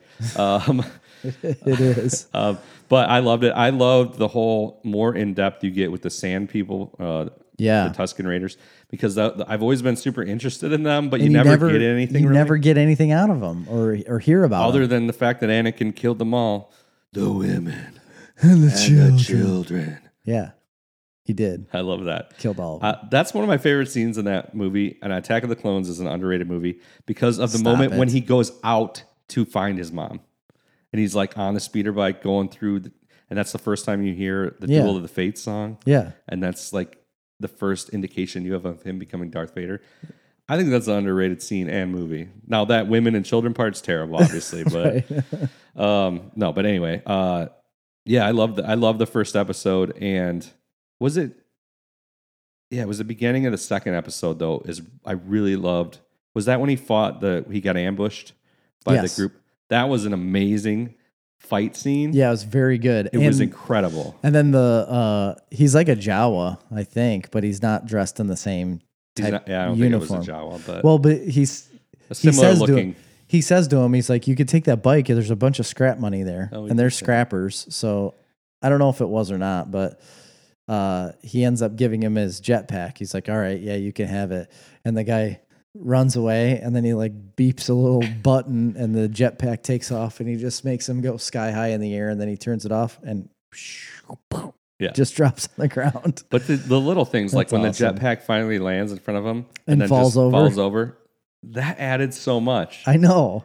Graham was watching it with us, and he started cracking up. yeah. Um, but it is little things like that that make this show very, very good. that scene made the whole second episode worth it. I agree, it wasn't quite as compelling. I did love the fact that he gets saved by the New Republic X-wing pilots at the end, and Yes. it just felt the whole second episode felt super vintage to me. It was very vintage. And that's what I loved about it. The first episode was straight Western, and I loved it for completely different reasons. Yeah. Again, they're doing this thing. They did that with the first season, and we talked about it all the time. Yeah. Every episode had like a d- little di- different mini theme, Yep. a different style of filmmaking. This one was a Kurosawa Jap- uh, uh, samurai movie. This Yeah. one was a Western movie that the only problem I had with the second one is that I felt like, so I say it now, but I'm assuming it will have more impact later on in the series or in the season. But it felt like it wasn't moving any story forward whatsoever. It felt It like wasn't. no story moved forward. It did nothing to what the Mandalorian. it season either two did the is. first one, really. I mean, uh, the only story we've gotten right now is he's looking for He's- Mandalorians. yes, and that's it. And it's, and the, the second one I think is it might be a little bit of an impact uh, the, from the first episode, just because he did find Boba Fett's armor. You get to see, Oh, of course, that'll come back you later. see that at the end of the show. Like spoilers, like you see Boba Fett at the end of the show. It's got to be him because he's on Tatooine. He fell in a sarlacc pit, Yeah. years prior. Um, that's got to be who it is. Anyway, it makes me listen to the song uh, "Fet's Vet" all the time by MC Chris. Yeah. I love that song. I know you do. It's amazing. it's fine. I listen to it all the time. But the second episode just felt like I don't want to say a waste of time because I don't think it will be because he's going to a certain place for these eggs where her husband's supposed to have information on Mandalorians. So there's a Right. purpose that he's going there. It just season two. or everything that happened in that episode was just like, well, I just don't. I didn't need it. episode two to me felt very much like a, oh, I got to I found this. Now I got to do that to get to here to do that. It just felt very like Yeah, like s- Rise of Skywalker ish. Like now we got to go to here. You're and then right. This happens. Now we got to go to here. and there's no this way happens. he would have outran X wings. There's no way. I mean, it was very good piloting on his end. That but- part was cool too. a razor crest like plane that he has or ship that he has is not going to get away from Yeah, well, it's- X wings. it's They no- would have shot him down. It's right no away. slave one. He would have been dead. No, it's not even close to a slave one. I don't know. It, Uh. it it was fine, but uh, all in all, The Mandalorian is phenomenal. Love it. Everybody should watch it. If you haven't watched it yet, start at season one and work your way through. It's not possible to not like this show. The first season was only 24 minute episodes, 25 minute episodes. Really? Yes, they were 30 minute episodes. I don't remember that. That's why I texted you this morning and said the season two is longer. Each episode in season two was 45 minutes. Hmm. The first season was only half hour. Oh, I- okay. I And- believe you. It blew me away because I was like, wait a minute, this is 45 minutes? Uh, season two premiere was 52 minutes. Yeah. And the second one, was- Season one episodes ranged from 30 to 46 minutes. Really? Yes. I just remember him. I remember him being like 30 minutes long. I like the fact that they can do things like this now with streaming. They I can know. make the episode as long as they needed to make. Yep. I like, To tell the story instead of you know, cut it up. Last Kingdom where every episode's like an hour on the nose. There's, Yeah. But it feels, it does feel long sometimes. Yeah, they do. I, I- Last Kingdom blows me away because of how much story they go through in one episode. It's crazy. I've said it before on previous uh, episodes that we've made of Snarf Talk, and these writers need to be applauded. They need awards. They need a break because they have written so much content per episode that it's unbelievable. Like we got, I remember when we wrote um, Fourth Reich and put out our first issue. Like I put it on Reddit for people to look at and give us little critiques and stuff. And we got some feedback back. And one of them was that you're chewing through so much story, you'll never be able to keep up with this. Like you're telling too much in one issue. yeah. And I remember hearing that and I was like, man, they're kind of right. Like we are moving Like that pretty one fast book could have been pace and- five issues. yeah, like we could have broke that up into a lot. And I was like, man, they're right. We, that's a really fast pace. Last Kingdom, they don't take any of that information at all. Like nobody's ever told them that, and they're like, put as much as you Yeah, possibly they can. in never one episode. posted uh, to our Reddit. our our comic Comics. books uh, on Reddit. Yeah, they should have because uh, it's just so much. Yeah. I, I guess they shouldn't have because this, the show is just very, very good. They've done ten seasons worth of story in five seasons. They have. and that's why they're they'll have to end after the fifth season yeah. because everybody's brains are dead. Um. So yeah, Mandalorian is a win. I wasn't even worried It's- for a second. Oh no, I wasn't at all. I was just very excited for it. Yeah. I don't care what they give us. I don't care if it was just And I don't. It's. I don't feel like I feel like it's better or worse than season one. It just feels like an extension thereof. which is perfect because of the way they labeled the episodes as well. Yeah. It's like chapter 9, chapter 10. It's like just a book that you keep flipping through the I wonder pages how many and it's seasons. the same story. If they have an, uh, an idea in mind, or if they're just going to keep going with it. I'm sure they I'm sure they have an endpoint. This doesn't feel like the kind of thing that just goes on for 10 years. No, it can't. It seems like uh, three, four, maybe five seasons. They have to have an endpoint a- as to where the child goes. You Right. know, like he's going to have to deliver them somewhere or him somewhere. And but then they can go anywhere from then. Right. And then the Mando, like Mando just lives his life, you know. And yeah, I guess you could tell story about that, but I think the main story I here still is maintain my favorite episode to date is your least favorite episode. The one where he, he goes to the small village. just- I don't think that's my least favorite episode. It was of I guess it was of season 1 at the time because it just was overshadowed by so many other episodes. Or well, that last To one. me. Was it the last one? The one where they're going through the river of lava and uh, Yeah, that's the last the one. droid sacrifices himself. Oh, that's such a good we episode. Amy and I rewatched that uh, yesterday because she wanted she was catching up on Mandalorian. She loves it, but she wanted to watch the last episode of the first season before she started the n- new season just to refresh her brain. And when that happened again, I was like, "Oh man!" It's like we've lived so much with this droid. and Amy had no connection to him whatsoever. She had forgotten about all of that. And then he like sacrifices himself. And I was like, that's a really sad part. She's like, oh, is it? I was like, yeah. Like we've lived a life with this droid and he's like supposed to kill everyone, but now he saved him and he's a nurse droid and he brought him back to life and sacrificed himself. Like he doesn't have a brain, but he's doing things like a human would. And I started getting really in depth about this droid. She's like, "Mm, okay. All right. It's like, well, it's a sad part, and it hit me hard for Yeah. the first in the first season. I just it's I'm gonna have a hard time waiting week for week on this. I just I want more. I thought that, but the second episode creeped up on me really fast. This week went by really fast, and It all of did, a sudden, but now I feel I realized, like like, the- oh shoot, I got another episode to watch. Yeah, I actually didn't even watch it till this today. morning. Yeah, that's how you were watching at the same time I was Yeah. this morning when I texted you. Yeah. Um. So anyway, that's what we've been watching. That's all we've been watching at all. Nothing else. Is it time for the top ten? It is time for our top 10 Sean Connery movies of all time. And mind you, These are our picks. Our pick. This is not going to be like what is rated as his top 10 movies of all time that get got him awards. No, sir. Or ma'am. Or Yeah. child. It is what we like, what I like, what Chris is likes, and we're going to rank those movies as our top 10. Don't take this as like, you know, what should be put into the, you know, film hall of fame, whatever Right. that's called. Um, because they're not. Yeah. Some of them are not are not going to be that. and Mine ob- aren't. Obviously, this is we're doing this one because of the timeliness of his passing, and then Tim requested it. Um, probably wouldn't have been one that I would do without some sort of sort of an imprint. I'm not like honestly a huge Sean Connery fan. Right. Not not a fan. Right. Kind of indifferent. Indifferent. Yeah, I, I've been the same way. Um, He I- was a little bit before our time. yeah, and I haven't seen yet. We caught him at the end of his career. Right. Um, I ha- I'll be honest. A lot of them, when I went and looked at his full filmography, a lot of them I haven't seen. I haven't either. Most of them I haven't seen, to be honest.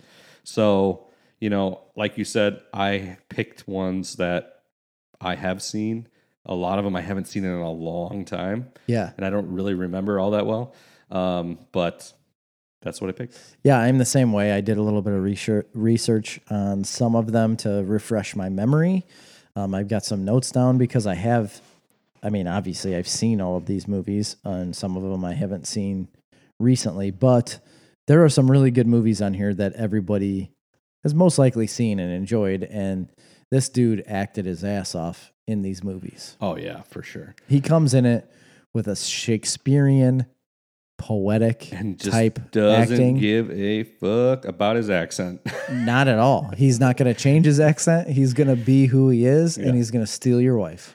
Um, all right, we'll go with number. Well, before I do start my number 10, there was one that I had never heard of, What's that? but I watched the trailer when I was doing research and like I want to see it more than anything now. The Man Who Would Be King, Okay, yeah. So he was in that with Michael Michael Caine. Michael Caine. Michael Caine. Yeah, and I saw that as well, and was reading about it, and I feel like it's something I need to watch Yeah, because it I- sounds really good. I watched the trailer, it looks awesome. and it's Two a, rogue ex soldiers formed non former non commissioned officers in the British Army who set off from the late 19th century British India in search of an adventure and ended up in Kafiristan, where one is taken for a god and made their king.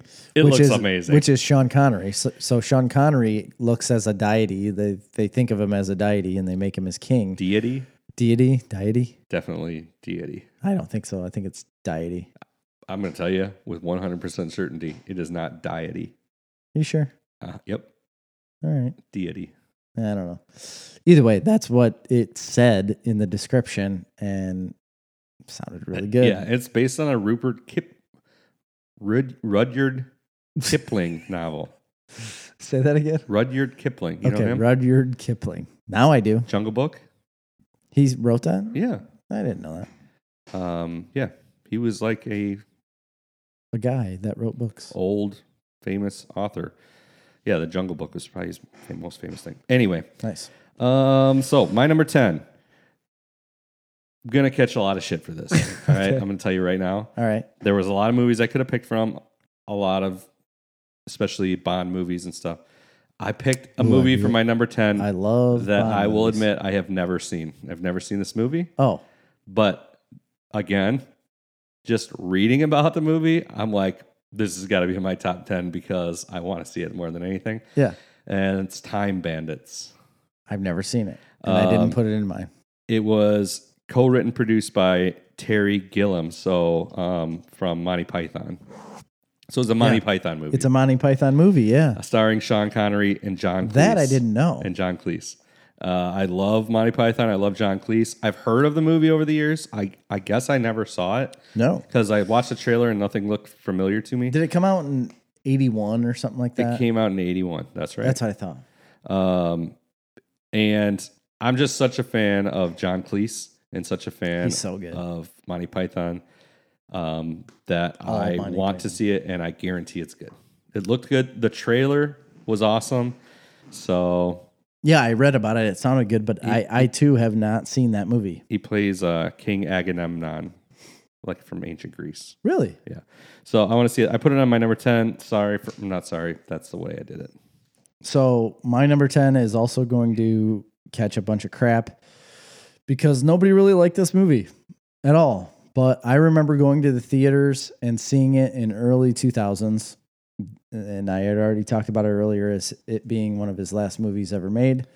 It is League of Extraordinary Gentlemen. You know, I was going to put this on my list because, and I don't remember it very well, but I liked the movie. I loved the movie. I went to the theater with a bunch of friends. I remember Molly Meyerhofer being there, or Molly Kaminsky. Ooh, She's she in might- our she might be coloring watching. contest.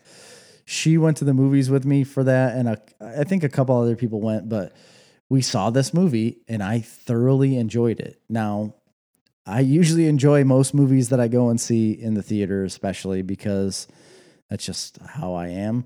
But this one I've went back and watched multiple times. I've seen it on you know regular TV, watched it, and it hits just as well to me as it did when I saw it originally. It's a good movie. It's like a action adventure yeah. film that is comic booky, and I love it. Yeah. Um, I, Like I- Jean Jean Grey is or uh, is it Jean Grey? no, not Jean Grey. That's- Something that's from Grey. the X Men. Yeah, I know it's something Grey, where he can't look at his own picture or he'll Oh, die. the portrait of Dorian Gray. Dorian Gray. oh yeah, he's in it yeah. because if he looks at his own portrait, he'll die. And then No, no, uh, no. Don't you know the story of that? yeah, So- he'll eventually it, it. His picture ages, but he doesn't. yeah. Right. But if he looks at it, he will then age and die. Oh, right. Okay. Um, and then he, Sean Connery plays like uh, oh, I can't remember.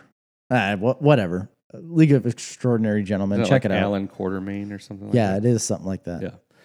Um, I should have put that on my list. That should be number number nine, but it isn't. My number nine is uh, Thunderball.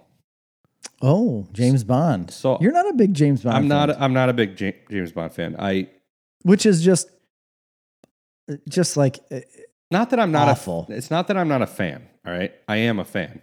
I just haven't seen a lot of the older ones. oh really Um, I saw a bunch of the Sean Connery ones. I haven't seen all of them, but I've seen pretty much every one of them.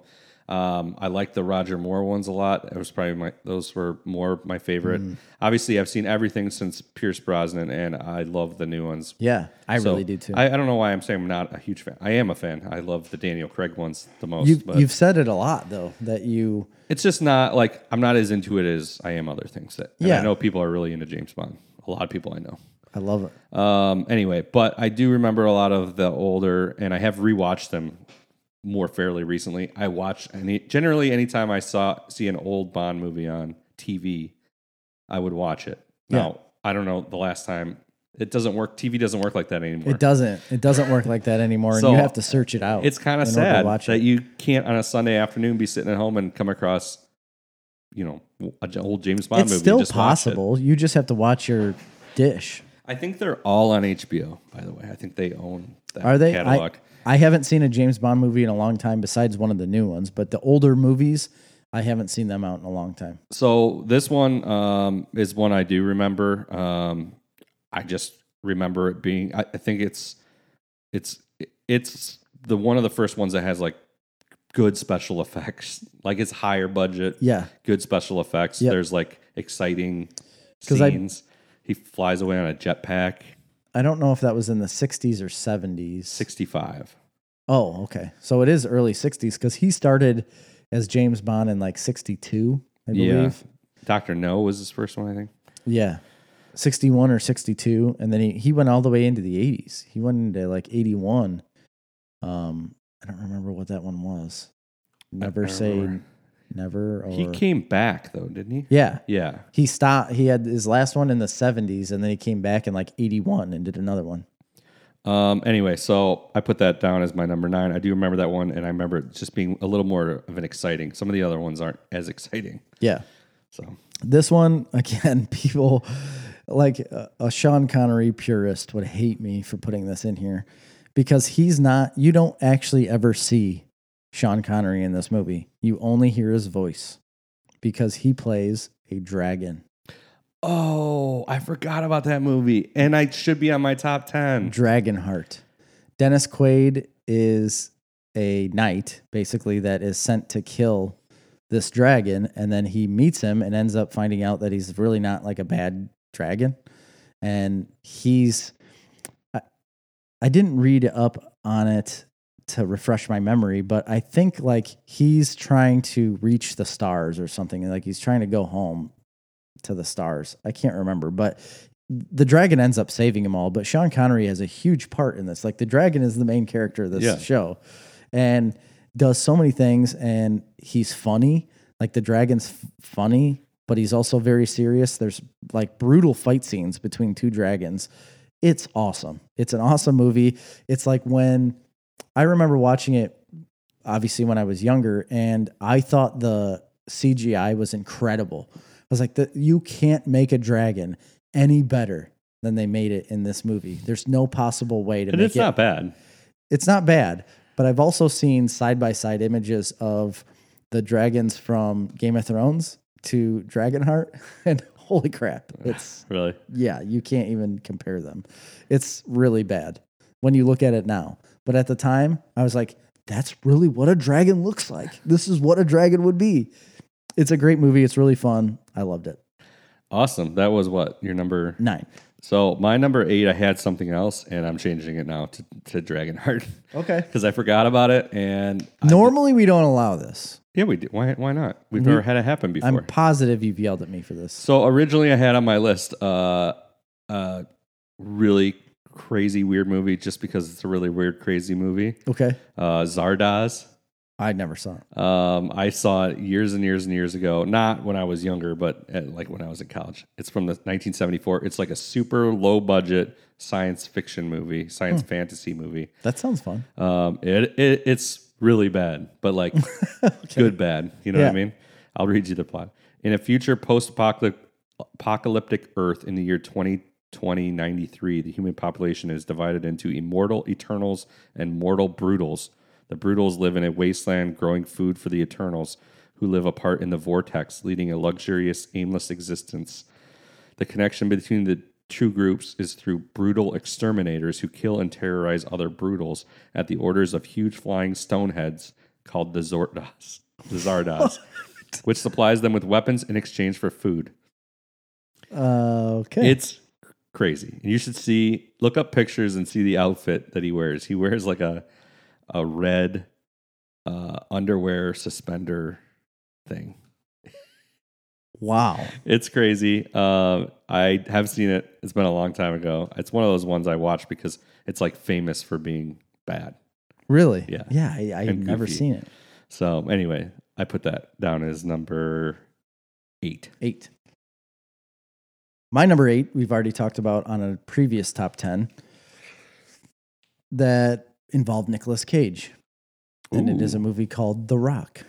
The Rock. The Rock. He is an old, grizzled, like veteran type person in this movie. He's a prisoner. Was he a prisoner? Yeah. he was the prisoner, right? And Yeah. then he's the one who shows him how to get into Alcatraz. Right. Yeah, great movie. I love it. I don't know how much more I need to talk about it besides Sean Connery is in it. He has a great part. Nicolas Cage is the main character, but does a very good job. No, absolutely. Great one. All right. My number seven, um, going back to the Bond, Oh. uh, to like the best of the early Bond movies, Yeah. Goldfinger. Goldfinger. Yeah. Love that movie. Yeah. Uh, as one of the probably the easiest ones to watch now. It's got the most, I don't know, it's just the best. It's like the best of the old Bond movies. We'll talk about it more. Okay. Um, that was my number seven. My number seven is a movie called, and this was uh, again one of his last movies called Finding Forrester. Have you ever seen it? Absolutely. Yeah. I have seen it. It's a good movie. It's, It's a like great a- movie. It's like a classic young kid finds an old guy. They become friends. He thinks he's not going to like him. Like Sean Connery's character kind of like doesn't, he's an author. He wrote books and he doesn't want any part of what's going on until they like create a bond and then work through the whole movie that way. And he, some of the lines that Sean Connery talks about, like from the books that he wrote, and he like reads little sc- like snippets from the books that he wrote. I think it's really good. Yeah. I think it's really good dialogue, and I think he does an incredible job acting it out through the whole movie. and the kid's not like living up to his potential. Right, and he's like building him up to make him a better It's person. it's a million dollar baby. It's uh It's a classic storyline, Yes. right? You ha- you've seen it before in a million different movies, but I just really love the way he acted in it. yeah. It's good. All right, that's my number. That was your number 7. My number 6 is Finding Forrester. Oh, nice. And we just talked about it, obviously, but yeah, I do like it sticks out. I remember seeing it. I probably saw it then like at the time, Yeah, I think it was Um, 2003, 2000. 2000. Okay. Um Gus Van Sant, Yeah, who I was a fan of uh back in the day. back in the day, Um which was a Wednesday, I believe. Yeah, because he was the director of Goodwill Hunting. Correct. Yeah. Anyway, um, this is kind of a Goodwill Hunting-y movie. It is. They made a lot of those kinds of movies, Dead Poets Society, like all those were going on That in time that time frame. This one was a little, you know, different than that, but yeah, I really like this movie as well. um, and he's old. And I haven't seen it in a long, I probably since then. Yeah, I really. I don't haven't think either. I've rewatched it. a but I lot of these remember it movies are being the, are that way. Yeah. Where I haven't seen them in a long time. Uh, so that was what? Uh, 10, 9, 8, Six. 7. My number six. I'm finally cracking into the James Bond movies. Da-da, da-da, da-da, Da-da-da, da-da-da-da-da. From Russia with Love. Ooh, that's a good one. I remember that one. So, That was the second one, right? yes. Um, let's see. Let me read something about it here. He's fighting people. So the bad guy is Donald Red Grant, an ex KGB officer. Um, and then Agent Rosa Klebb is involved with it. But th- the funny part about this that I wanted to talk about was that she's like helping him out, but or no, is she a bad guy? She's a bad guy and she's got poison tipped shoes. So, like, her shoes have poison at the tip and she just kicks people and then they die.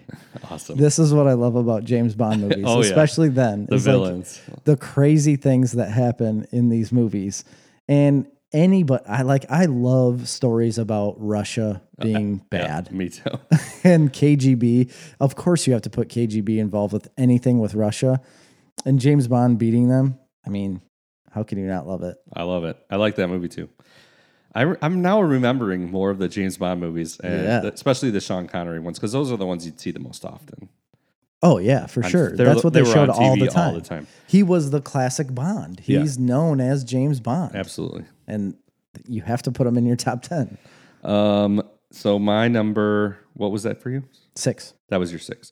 My number five, again, is not a highly acclaimed movie at all, um, but I have fond memories of it and would watch it again right now. Yeah. And that is First Night. Dang it! Yeah. I forgot about that movie. First night. That's uh, Richard Gere. Richard Gere is the knight. Yeah. And it's like the Arthur story, except for it's. And I he's don't know King if this Arthur. is the first. Yeah, he's King Arthur. Yeah. I don't know if this is the first one that where it's like flipped, right? So like King Arthur's not really he's not really the main character. I don't think. No, he's not. like Gere's Richard Gere's character is the main character. yeah. For more. Anyway, uh, I absolutely love anything to do with knights, anything to do with the Arthurian legend and Yeah, Guinevere absolutely. and Lancelot and any of that stuff. I'm a huge, huge fan of any of those types of movies. Um, every single one of them is good in my opinion, but this one is really hokey Mhm. and really like heavy on the romance angle. Uh, but I absolutely love it. I love this movie. I want to watch it. Like I'm probably gonna watch it now this week. Really? Yeah, yeah, I, I would watch it. That's one of those movies that would come on like TBS absolutely. on a Sunday that you would sit and watch all the time. And I've seen it probably a hundred times Um, yeah. because they play it so Richard much. Gere was Lancelot. That's right. Yep. Absolutely love it. So that was my number five. All right, we've cracked the top five. My Crack the top five. number five is continuing on with the James Bond legacy. Da-da-da-da-da-da-da.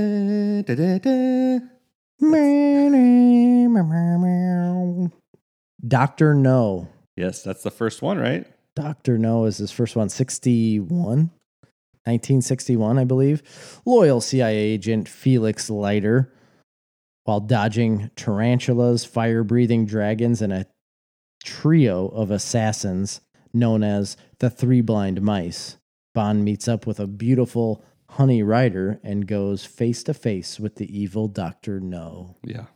which is basically what Austin Powers was, you know, like. Well, it draws from all of them. It does, but like his Doctor No is Doctor, Um, right, right, right. what's- Doctor Evil. Yeah, Doctor Evil. Like he is Doctor Evil. Like that is the character. They look exactly alike. And then he has number two with the eye patch, and that's from Thunderball, right? yeah, it is. Yeah. Yep. Yep. Um, yeah. Doctor No, I don't remember Doctor No at all. Oh, you don't? It's so Almost good. no like memory it's of a- it. it's the classic James Bond. Like this is where it all starts That from. was yeah. That but then when we get into Goldfinger and a l- little bit later, it really stems into like what James Bond was about. But Doctor No started it all because he comes back, a- and the other CIA agent Felix. yeah. There's a sequel to it, Yeah, he comes back through all all of it as well. but there's a sequel directly to Doctor No, right? That Um, the third one. Th- uh, I don't remember.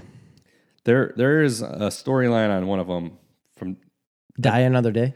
It's the one there's Doctor No from Russian with Love, and then the next one I think is You're like right. a sequel to Doctor No, but I can't remember what it is. Anyway, I could be wrong about that. My number four is the Untouchables. Really? Yeah. That's your number four. Alright. So we're gonna talk about it later, I Ye- assume. Yep. Okay. Yeah. Well, we won't, I won't go too much into depth that because we'll talk about that uh, little It's- Brian De Palma classic. It's a pretty good movie. yeah, that's my number four. Uh, my number four is a little movie called Hunt for Red October. Oh, love it. Are we going to talk about that again? Uh, yep. Okay. Good right movie. now, might as well talk about it because it's my number three. Hunt for Red October. I mean, Russia again, Soviet Union, you know, Cold War, submarines, living on a submarine. If I remember correctly, and it's been a while since I've seen it, uh, I love anything to do with Jack Ryan. Uh, Yes, uh, Alec Baldwin was that the first Jack Ryan movie? I believe so, as think far as so, I yeah. know. Um, anyway, but Sean Connery played a Russian, right? Yes. A Russian uh, trader. No, um, Yeah, he was. Sean Connery did. that's what I said, right? Sean Connery. No, you said Alec Baldwin. no, Alec Baldwin played Jack Ryan. right. And then Sean, Connery, was the rogue Russian He defected. defector. yeah. but nobody knew it on the American side, so he was running from the Russians and from the Americans basically Yes. to get anyway. But he didn't have a Russian accent, right? Not at all. That I Not remember, at all. like he has no even Russian at the time accent. when I saw it as a kid, or not a kid, but it was in the mid '90s, right? 1990. Oh, that. So yeah, at the time I saw it as a kid, I remember thinking that I'm like, wait, this doesn't make any Wait, sense. he's a Russian? yeah, but it didn't care. Nobody cared. They're Nobody like, cared. It's such a "All good right, movie. There's- Sean Connery's going to play this part, and he immediately said he doesn't want to have a Russian accent. That's fine. We're going to go with it. We're Yeah. just going to call him a Russian. I love the just the suspense of that movie. Do you think they played it as like since he's a defector and he's going to be with like the U.S., he could have whatever voice he wanted? No. Like, they said we can get Sean Connery. Let's get him. He was a superstar. That's true. In 1990, he could do whatever he wanted to do, but this movie's really fun. I love it. You don't really see many submarine movies, And they're awesome. you know, where you're stuck in a submarine and that's the only place you can go. That's hard to do. I think uh, one of our one of my friends and I believe a listener just French yeah, he just did his final uh, he was he was a submarine Mhm. person. submariner. submariner. And I think he's done now. He just did his final voyage. yeah, he got off the boat. He's going to Colorado. Congratulations to him. yes, congratulations for He's making going it out. to what's the what is it in there? It's like strategic command, right? I don't know. The I have S- E no idea what he, he's doing. He said it. I can't remember what it is. Either way, being on a submarine terrifies me. Um, I don't want to be underwater. Like My that. neighbor right down the road at the corner was on a submarine. And he's like hardcore into it. He goes to all the clubs, like he goes to all the memorials, the dedications. He goes to the submarine at the Museum of Sci- Science and Industry and gives tours and answers Oh, really? questions. Yeah. I didn't like know this. his thing. He's like the submarine. He like works with the organizations that restore the submarine these submarines Think and put about them on that. display different places. I think it's crazy to think about that you're stuck on this ship. It's completely closed in. It's the only place you have to go. And you're just like blindly, it's not blind, obviously. People are navigating it, but they're only navigating it off radar. You can't see anything. Right. It's just, or sonar, I guess it'd be sonar, I don't know.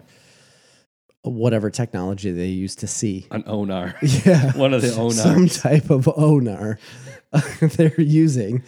Um, and it it's terrifying to me because if you have any issue whatsoever and you just sink, but they never do. I know they And don't. Also, they're empowered by nuclear reactors. I'm pretty sure in Hunt for Red October they sink maybe. to the bottom and But then they like are get we back all up. thinking about the fact that they're powered by nuclear reactors? They are.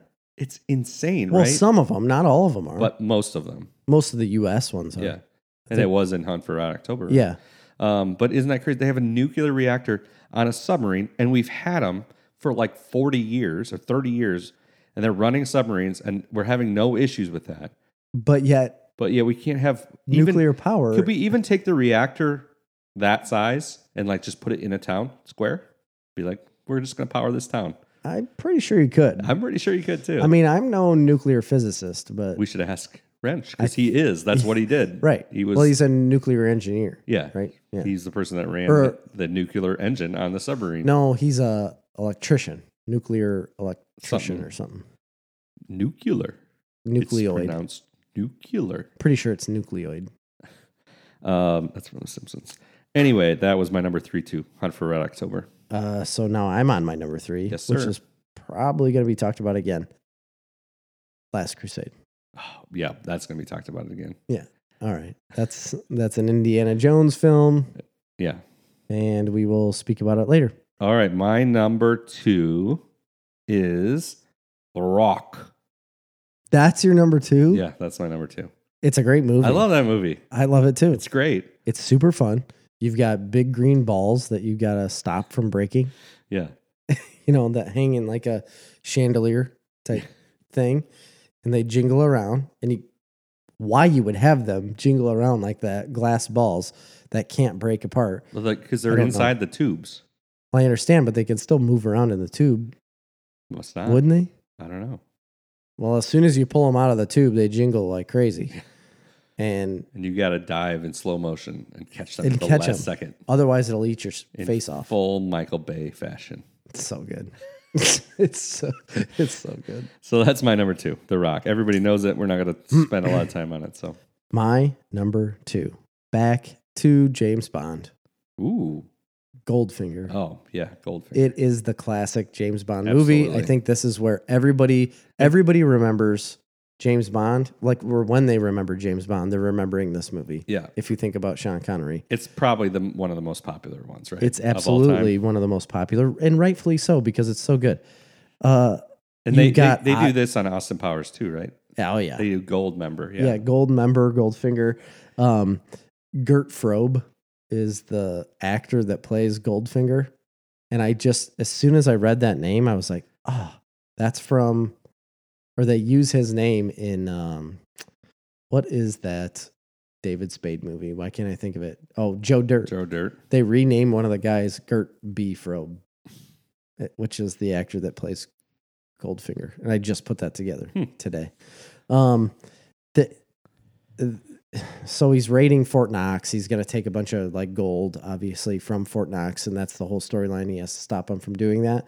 And it's in But the they're- US of A. Yes, and it is in the US. And the woman, like the love interest woman that has nothing to do with him, is not interested in James Bond, but they become a love interest later. Spoilers. Of course. You know what her name is? No. Pussy Oh, yeah. Galore. I thought you meant in real life. No, in the show. Yeah. Pussy Galore. You can never do that again.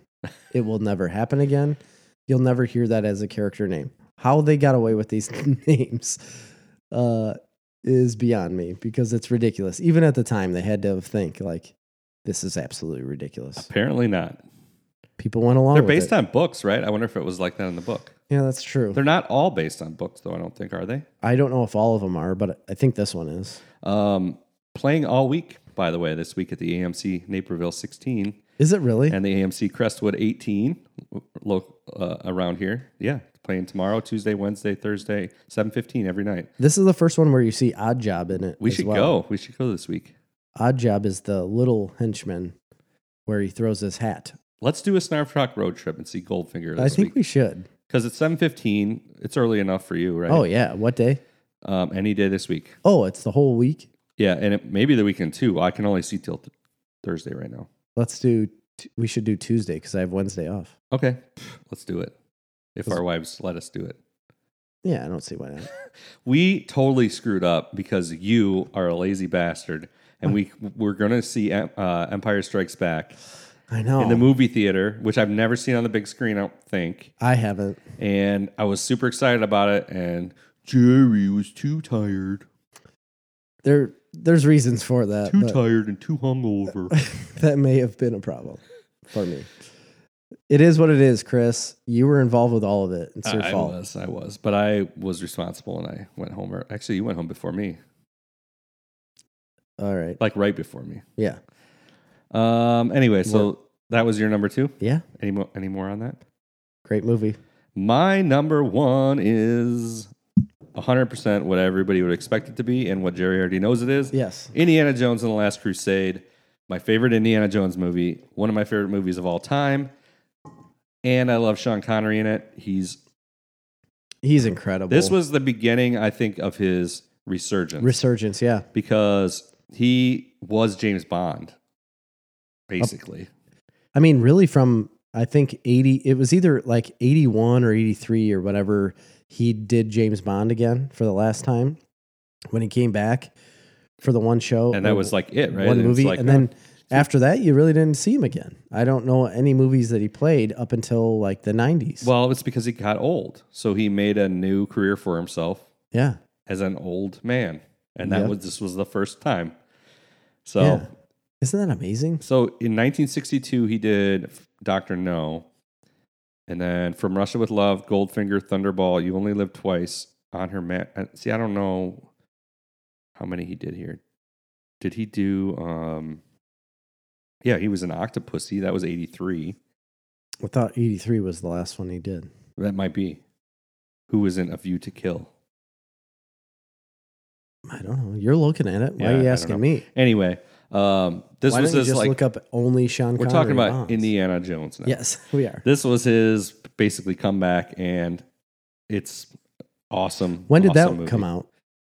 out? Um, In the Last Crusade. late eighties would have been. Was it? Yeah, I'm not aware.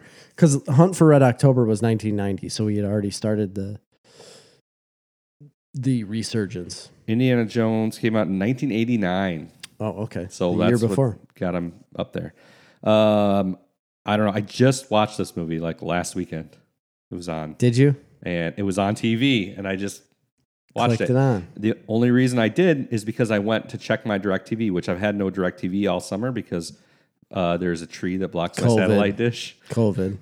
And so finally the leaves fell off the tree. So I'm like, oh, I got TV again. Yeah. And that's what I watched. They were running a marathon Perfect. on AMC. And you saw the last I one, watched Temple of Doom and Last Crusade. and you loved Temple of Doom. Uh, no. anyway, so I love the scene where, so obviously, Indiana Jones uh, starts to have a relationship with the German woman, hmm the Nazi woman who he finds out later stabs him in the back, basically. Right, takes everything out of the room. When he finally gets to uh, get his dad from the castle, she shows up and Sean Connery says something like, um, she was a, she's a Nazi. He's like, how do you know? She's like, well, she talks in her sleep. And that moment when they both realize that they both slept with her, or Indiana Jones realizes it at least. I don't think Sean Connery knows it. Yeah. Anyway, there's a lot of interplay like going throughout the rest of the movie about that. Yeah. And he's super funny in it. Oh, big time. It's a great movie. That's clear and far and away number one Sean Connery movie. If you have something For you. different, you're wrong. I do have something different because I already talked about the Last Crusade as my number three Okay. Um, but my number one is clearly The Untouchables. You know, I maybe I don't have it high enough. and that's only because I barely remember it. I mean, I haven't seen it in such a long time. So I remember it being good, but I don't remember it. that It's an incredible movie. It's very, very good. It's great for the gangster type film much. Mhm. um, where you have, you know, Elliot Ness and Al Capone, right? Yeah, they're trying to stop. So Elliot Ness is Kevin Costner Yeah. plays Elliot Ness trying to stop Al Capone in Chicago from in like the prohibition era trying to stop Al Capone from doing whatever he's doing. And he gets a group of people together, the untouchables, to go out and stop all of this crime and try to figure it all out. It's a very long movie. Yeah. That's the downfall of this. I believe it is does it say on here? 119 minutes. That's not that long. Oh yeah, it's just two hours. Man, I thought it was longer than that. I must be thinking about something else. I thought it was over two and a half You're hours. thinking of Dances with Wolves. That's long. no, I was I thought it was over two and a half. Either way, two hour movie. Um, I think it's really good. Kevin Costner obviously is phenomenal, but uh Sean Connery's like his like right hand man. And I believe he won an Oscar for this role. He did. He won uh, Academy Award for Best Supporting Actor. Right. Because of his role as Jim Malone or something. Um, it's just so fun. I love prohibition era type movies. I love gangster movies. Oh, you know what's a he great does a great job as an Irishman, which that's who he plays is an Irishman in this movie. Yeah, Jim Malone. Uh, and the, the whole thing's very fun. Kevin Costner's great. Sean Connery's great. Um, Andy Garcia's in it. Robert De Niro. Of course, they're in it. Andy Garcia's in it because it's a mob movie. Uh, It's a mob movie. Why wouldn't he be? Robert De Niro is Al Capone. The whole the, the movie's great. I love it. I've seen it a thousand times, and I would watch it a thousand more. Um, I do also love those types of era movies. There's a really great one that me and Marley would watch that we had never even heard of. We literally just rented it one night, like back in the day when you would rent stuff when you have no idea what it is. Yeah. we did that. It's a movie called Lawless with Tom Hardy. Oh yeah, that's a phenomenal movie. Ah, It's from 2012. Shia LaBeouf. I, we didn't probably see it till a couple years after it came out, but it is an awesome movie. Shia LaBeouf and him got in a real fight during this filming Really? of that. Yeah, Uh, They're moonshiners. yeah. What? This isn't a no name movie. Everybody knows this movie. It's I don't- great. I don't know if everybody does, but Tom Hardy's phenomenal. He's one of my favorite actors of all time. Anyway, he's not Sean Connery. And Untouchables, number one movie of Sean Connery's career. Last Crusade. And if you don't believe that, you can just get out. Um, Get- get, out right Get- now. get up outta here. Get Get up out of here, boy. Get, get. That's what I'm telling you. Um, that's it. That's our top ten Sean Connery. if you movies. have any feedback on this top 10, we would love to hear your top 10. Maybe a Jim Bilmer could give us his, seeing as how he suggested the Sean Connery top 10. Yeah. I would like to know what he would put as the best Sean Connery movies because apparently you are strongly opinionated on very much, Mr. Connery. Um, yeah, I don't know. I have it's odd to me sometimes, and I didn't really think about it until I started this list. He is considered. I would say he's one of those few actors that's like superstar level. Yes. that everybody in the world knows, and you just automatically like think Sean Connery when you think like famous actor. yes. But then you look back through his movies and you're like, I haven't watched any. I haven't watched a lot of these movies, and like a lot of some of them are. It's, I'm not saying they're not good, but they're just like not blockbuster. You know, to be honest, I think it was because he was a, a very handsome man that did well as James Bond. Yeah. To be honest, I think James Bond was like the epitome of what he did. He was known as James Bond. That's it. It's so weird though because when I was a kid, he was known as Indiana Jones's dad. I had no idea about James Bond. I'd well, never for seen you, any- yeah. I know. That's what I'm thinking. I didn't really even know until I was older that he even was James Bond. I just thought James Bond's Pierce Brosnan. See, no, I, I I knew he was I knew he was James Bond because I had watched a lot of those. see, I'd movies. see the old James Bond movies. I'm talking when I was a little kid, Yeah. like in the early '90s. me too. I w- but when I saw old James Bond movies, they were always like Roger Moore because they were newer. You know, That's they're- a terrible. You just had a terrible upbringing. I guess You that's just- what was on TV because they were newer, probably. Yeah, you were let to watch movies that were subpar with a lesser James Bond. Who are the other James Bonds? Um, how many are there? There was one guy that only did one movie. Well, technically, there was a comedy, Casino Royale comedy with Woody Allen, and he counts as James Bond. I didn't. It was know a that. James Bond. It was a it was Casino Royale, but it was made as like a spoof. Really? But Woody Allen played James Bond, and so he actually counts as one of the actors. no way. Yes, he does. That's not. No. It's- So- that's not canon. It can't be canon. To James Well, it's Bond. not. Can- it was a spoof. right. It's a spoof. So why would he count? Okay, maybe I'm just saying he played James Bond. I guess he did. Uh, Sean Connery, obviously, 1962 to 1967, and then 1971 and 1983. So for one year there was David Niven. Yeah, you've got. Let's see. For one year there was George Lazenby. I don't Mhm. know if I remember that one or not. Uh, Roger Moore obviously did a ton of them, 1972 to 1985. Um, Oh, Timothy Dalton. Timothy Dalton, he didn't do as many, but I love Timothy Dalton. He's on Doom Patrol. Yeah, He's on Doctor Who. I forgot he did a James Bond. I think he only did one or two. Um, I don't remember. For most of my time growing up, Pierce Brosnan was James Bond. Mhm. Um, he played Bond. Timothy Dalton played him twice, 1987 and 1989. Uh, Barry Nelson was the first one. Barry Nelson played in Casino Royale along with David Niven. With the retirement of Roger Moore in 1985, a search for a new actor to play Bond took place that saw a number of actors, including Sam Neill, Hmm. like from, is he British? I would assume. Uh, Pierce Brosnan and Timothy Dalton. Timothy Dalton won it, obviously. And then they went to Pierce Brosnan. Anyway, uh, yeah, I And- think Roger Moore did the most James Bond movies. Did he? Live and Let Die, The Man with the Golden Gun, The Spy Who Loved Me. That's a really popular Yeah. one. Moonraker, For Your Eyes Only, Octopussy, and A View to Kill. Octopussy was seven. one that was on all the time. So he did seven of them. But Sean Connery did how many? I'm gonna look right here. He did one, two, three, four, five, six, seven. So they did the same amount. Except never say never again. They say non eon film. I don't know what that means. I don't know what that means either. David Niven did one Casino Royale, the first Casino Royale. Um, George Lazenby did one.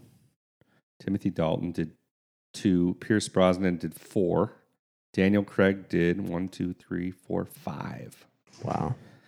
Um, Including the newest one coming out. No Time to Die. Yep. Yeah. Including that. So, yeah. I'm excited to see that. I, I am want to see that excited. movie. I love uh, Skyfall. Oh, yeah. So good. And Spectre. and, and, And Spectre Casino was really Royale. good. Quantum of Solace was good. They were all super good. He did Casino Royale too, Mhm. right? Yeah, that, that was the first one he did. Yeah. And then Quantum of Solace, then Spectre, then. So they say uh, Daniel Craig is playing a more Sean Connery esque James Bond, more of a bruiser type, Yeah, I would agree. um, compared to Pierce Brosnan, which was a little more, Sleuth. yeah, spy. Spy. So But I like James Bond. I or uh, James Bond, Pierce Brosnan. I liked him as a as a James Bond. I had um, what was his? and was it Goldeneye kind of? Um, I mean, that's what I grew up on with Nintendo sixty four. You know, like yeah, I watched the movie, I saw all the movies that he did as James Bond, and then I played them as a game. I mean that's And the thing. When I think of James Bond, I think of Goldeneye. It ties me to that world a little bit more because of it, and the amount of GoldenEye I played in my life. I wish I could have those days back. Oh, Really, I had a fun time doing it. I did not play that much. That's what I'm saying. I had a fun time doing it, and I wish I could have those days Oh, back. I see what it you was, It was so fun. I didn't have a Nintendo 64, so I would just be able to play it at friends' houses. When I look at Grady and Cash and Bryce and all of them playing Fortnite together right now, that's exactly what I did at, with Goldeneye, with like me and David and Greg and Andrew. Yeah. Like that's what we did. We went and played Goldeneye, but you had to sit on the same TV and stare at a four-way split screen. And, well, instead now they just all are their own houses on iPads doing FaceTime, Right. and That's you what can they hear do. and you can hear all And they of us in the scream. background yelling at them Yeah, we do. I hear Marley all the time. I'm sure you hear me because because I they, they, they yell. scream at each other. They constantly are yelling. I yell at Grant all the time. And then it doesn't help because I then immediately raise my voice and yell. and say, "Quit yelling! You're yelling through the whole house for no reason. like, why are you yelling at them?" Right. But they talk at such a level, unbelievable Where for do they small get children. this talking It's so ability? stupid. It's dumb. Close. All I ever tell them is like, close the door. Please just close the door to your room. Like, close the door so I don't hear you. Then talk as loud as you want, unless I hear you through the door, and then you need to quiet down. I'm A lot of basically double standards. I'm basically like already turning into my dad because it's when I'm sit, if I go into my living room and sit Oh, yeah. down and watch TV, it's like don't come in the room. We're not. We're. Cha- I'm immediately Yes. changing the channel to whatever I want.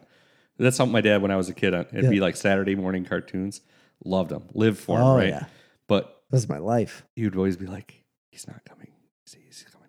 Oh, because my dad usually would work on Saturdays, but sometime he'd come in, and then it was immediately sit down, change to the news. You're like, "It's over." My life is There's that. only one TV in this house. right. That's all we ever had was one, until I got And it older. was in a it was in a zenith in one of those uh, wooden boxes. boxes. Yeah. Yeah. Uh, yeah. That's a standard '90s living. I remember not having a remote control when I was a little kid, So do I. and you'd have to chunk, chunk, chunk. Yep. We had a TV growing up, and then we literally went from that TV to a newer, like bigger TV. I don't remember, uh, it wasn't flat screen by any means. It was just like a bigger TV. Um, and we got a satellite, Yeah. and it changed everything in my house. It was a super long time until we had anything other than the Zenith in the box. and just TV. cable, like regular antenna. oh yeah, we TV. never had. I didn't have. My parents got satellite. Um, it was Prime Star, but I was already Was it like a giant satellite? no one no, of no, the big ones? No, it was like the precursor to Directv. Oh, It see, we wasn't- got direct TV f- when it came out, whenever it came out. Yeah, it wasn't out yet. It was Prime Star. I but think you would have been in college by the time I was I got that because I was I mean probably 7 or 8. I, we got it when I was in high school. I mean, I was in high school.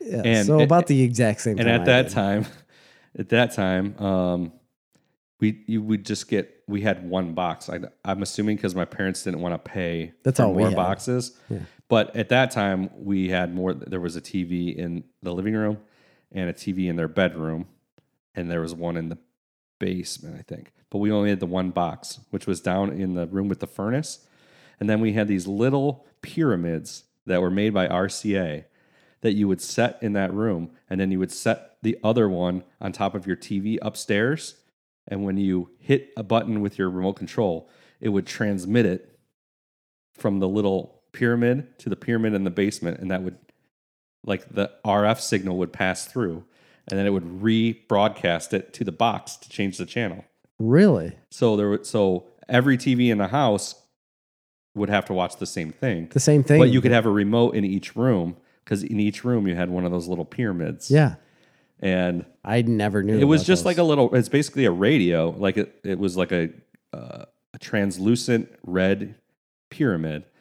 wow. And you were fancy. yeah, it was kind of fancy. But it was actually the cheaper solution than putting Getting it- multiple boxes. Getting multiple boxes. But it, there was a huge delay, and s- and lots of times it wouldn't work because it literally had one of those old style antennas where you click click click click Yeah, click click yeah. click. So lots of times it wouldn't work. So you'd be sitting here and you'd have to hit the button a million times, but with the delay, the l- one time you'd hit it, but then you'd be hitting other stuff, and then finally it would do the switch, and by that time you'd wait like two seconds, then it'd be like eight eight eight It'd eight, switch and then it would again, yeah, switch- yeah. It was terrible. It never worked worth a shit. Yeah, we never had anything like that. We only had the one box in the one room uh, for the longest time, but it still like changed my world. yeah. because we could watch so like whatever it was. It seemed like limitless content Yeah. to me as a See, kid. I don't remember it that much, so I- I'm guessing I was a little older in high school when we got it, and I w- wasn't watching as much TV at that point. Hmm. You know, I'd You watch should've like been. Buffy. right, that was it. That's all you ever watched. Yeah, Buffy. Buffy the Vampire Slayer. It's dumb. Well, we've reached our time, Christopher. Um, that is it for Snarf Talk 101. We have things that you guys could get, like we have a Patreon, patreon.com slash snarf comics. You can subscribe for like $1 or 50 or a hundred, whatever you wanted to. Anywhere in between there, you could subscribe and get like a bundle of snarf, get a bunch of other things. We have some that need to go out uh, to people, but that's available to you. You get extra content that you uh, wouldn't get on a normal episode. You can check out snarfcomics.com. Uh, you can also get t shirts. We have t shirts, sweatshirts, and that's it available. Yeah. We, got a, we still got a bunch of them left. and you got three more weeks to finish up your coloring contest entries. Yes. And we will be declaring the winner of the Snarf coloring contest on episode 104. So you got to get them in soon. Uh, what did you say? Three weeks? Yeah, that would be uh, around Thanksgiving. I don't know. Okay. Three weeks. That's all you got. So email us your picture. So if you have the It'd pictures be like and you're coloring it- November 30th. So you need to get us in, get it in by the 26th of November, which is that, is that the day Thanksgiving? before Thanksgiving, I You- think. You need to, I think that is Thanksgiving. Is you it? need to get it in by Thanksgiving Day. Please. Um, Probably will record on the 27th. So that way we can see it. We can get um, accurate judgment because on we all of your record pictures. usually a couple days before. So Um, but email us at info at snarf comics um, or send it to us on our social medias, where, wherever we can get a picture and look at it. That's how we need to get it from you. Yeah. Um, if you are the winner, we would like your picture back. no, I mean it's required, or Yes. else you will not get your. Right. Exactly. Prize. Like we, we would like it because that is how you get your prize. And we will hang it up here on the walls of the Snarf Talk studio. Yeah, I like it. We had one. Did you email that? Uh, there was somebody that had emailed asking if that was the right picture. Or something. Yeah. But she also sent us a Facebook message and I messaged her. Like she finally got it. I and she don't said know where thanks. she's from. I don't know her. Um, but I liked. I'm gonna try and find the email because she worded it in a very interesting way. Yeah, it was like to whom it may concern. Yeah, let me find it. I believe it was to whom it may concern, It, it definitely was and then it was about like it looks like two people hunting a goat, two men hunting, Hunting a goat. goat. which is basically what we're doing. But I don't. Or Ghostbusters. She, Ghostbusters. was it, she joking, or did she not understand that it was a Ghostbusters? I don't think I don't think she got that it was a Ghostbusters thing. She knows now though. that could definitely affect how you color this picture. yeah, um, I can't find it. I'll find it sometime. But it was really funny. It was very good. Um, other than that, I'm I'm done. That's You it for me. got got everything out that you needed to get out. Yep. Another one bites the dust, Chris. We're one over a hundred. There you go for Snarf Talk this week. I've been Chris. I am Jerry. See ya.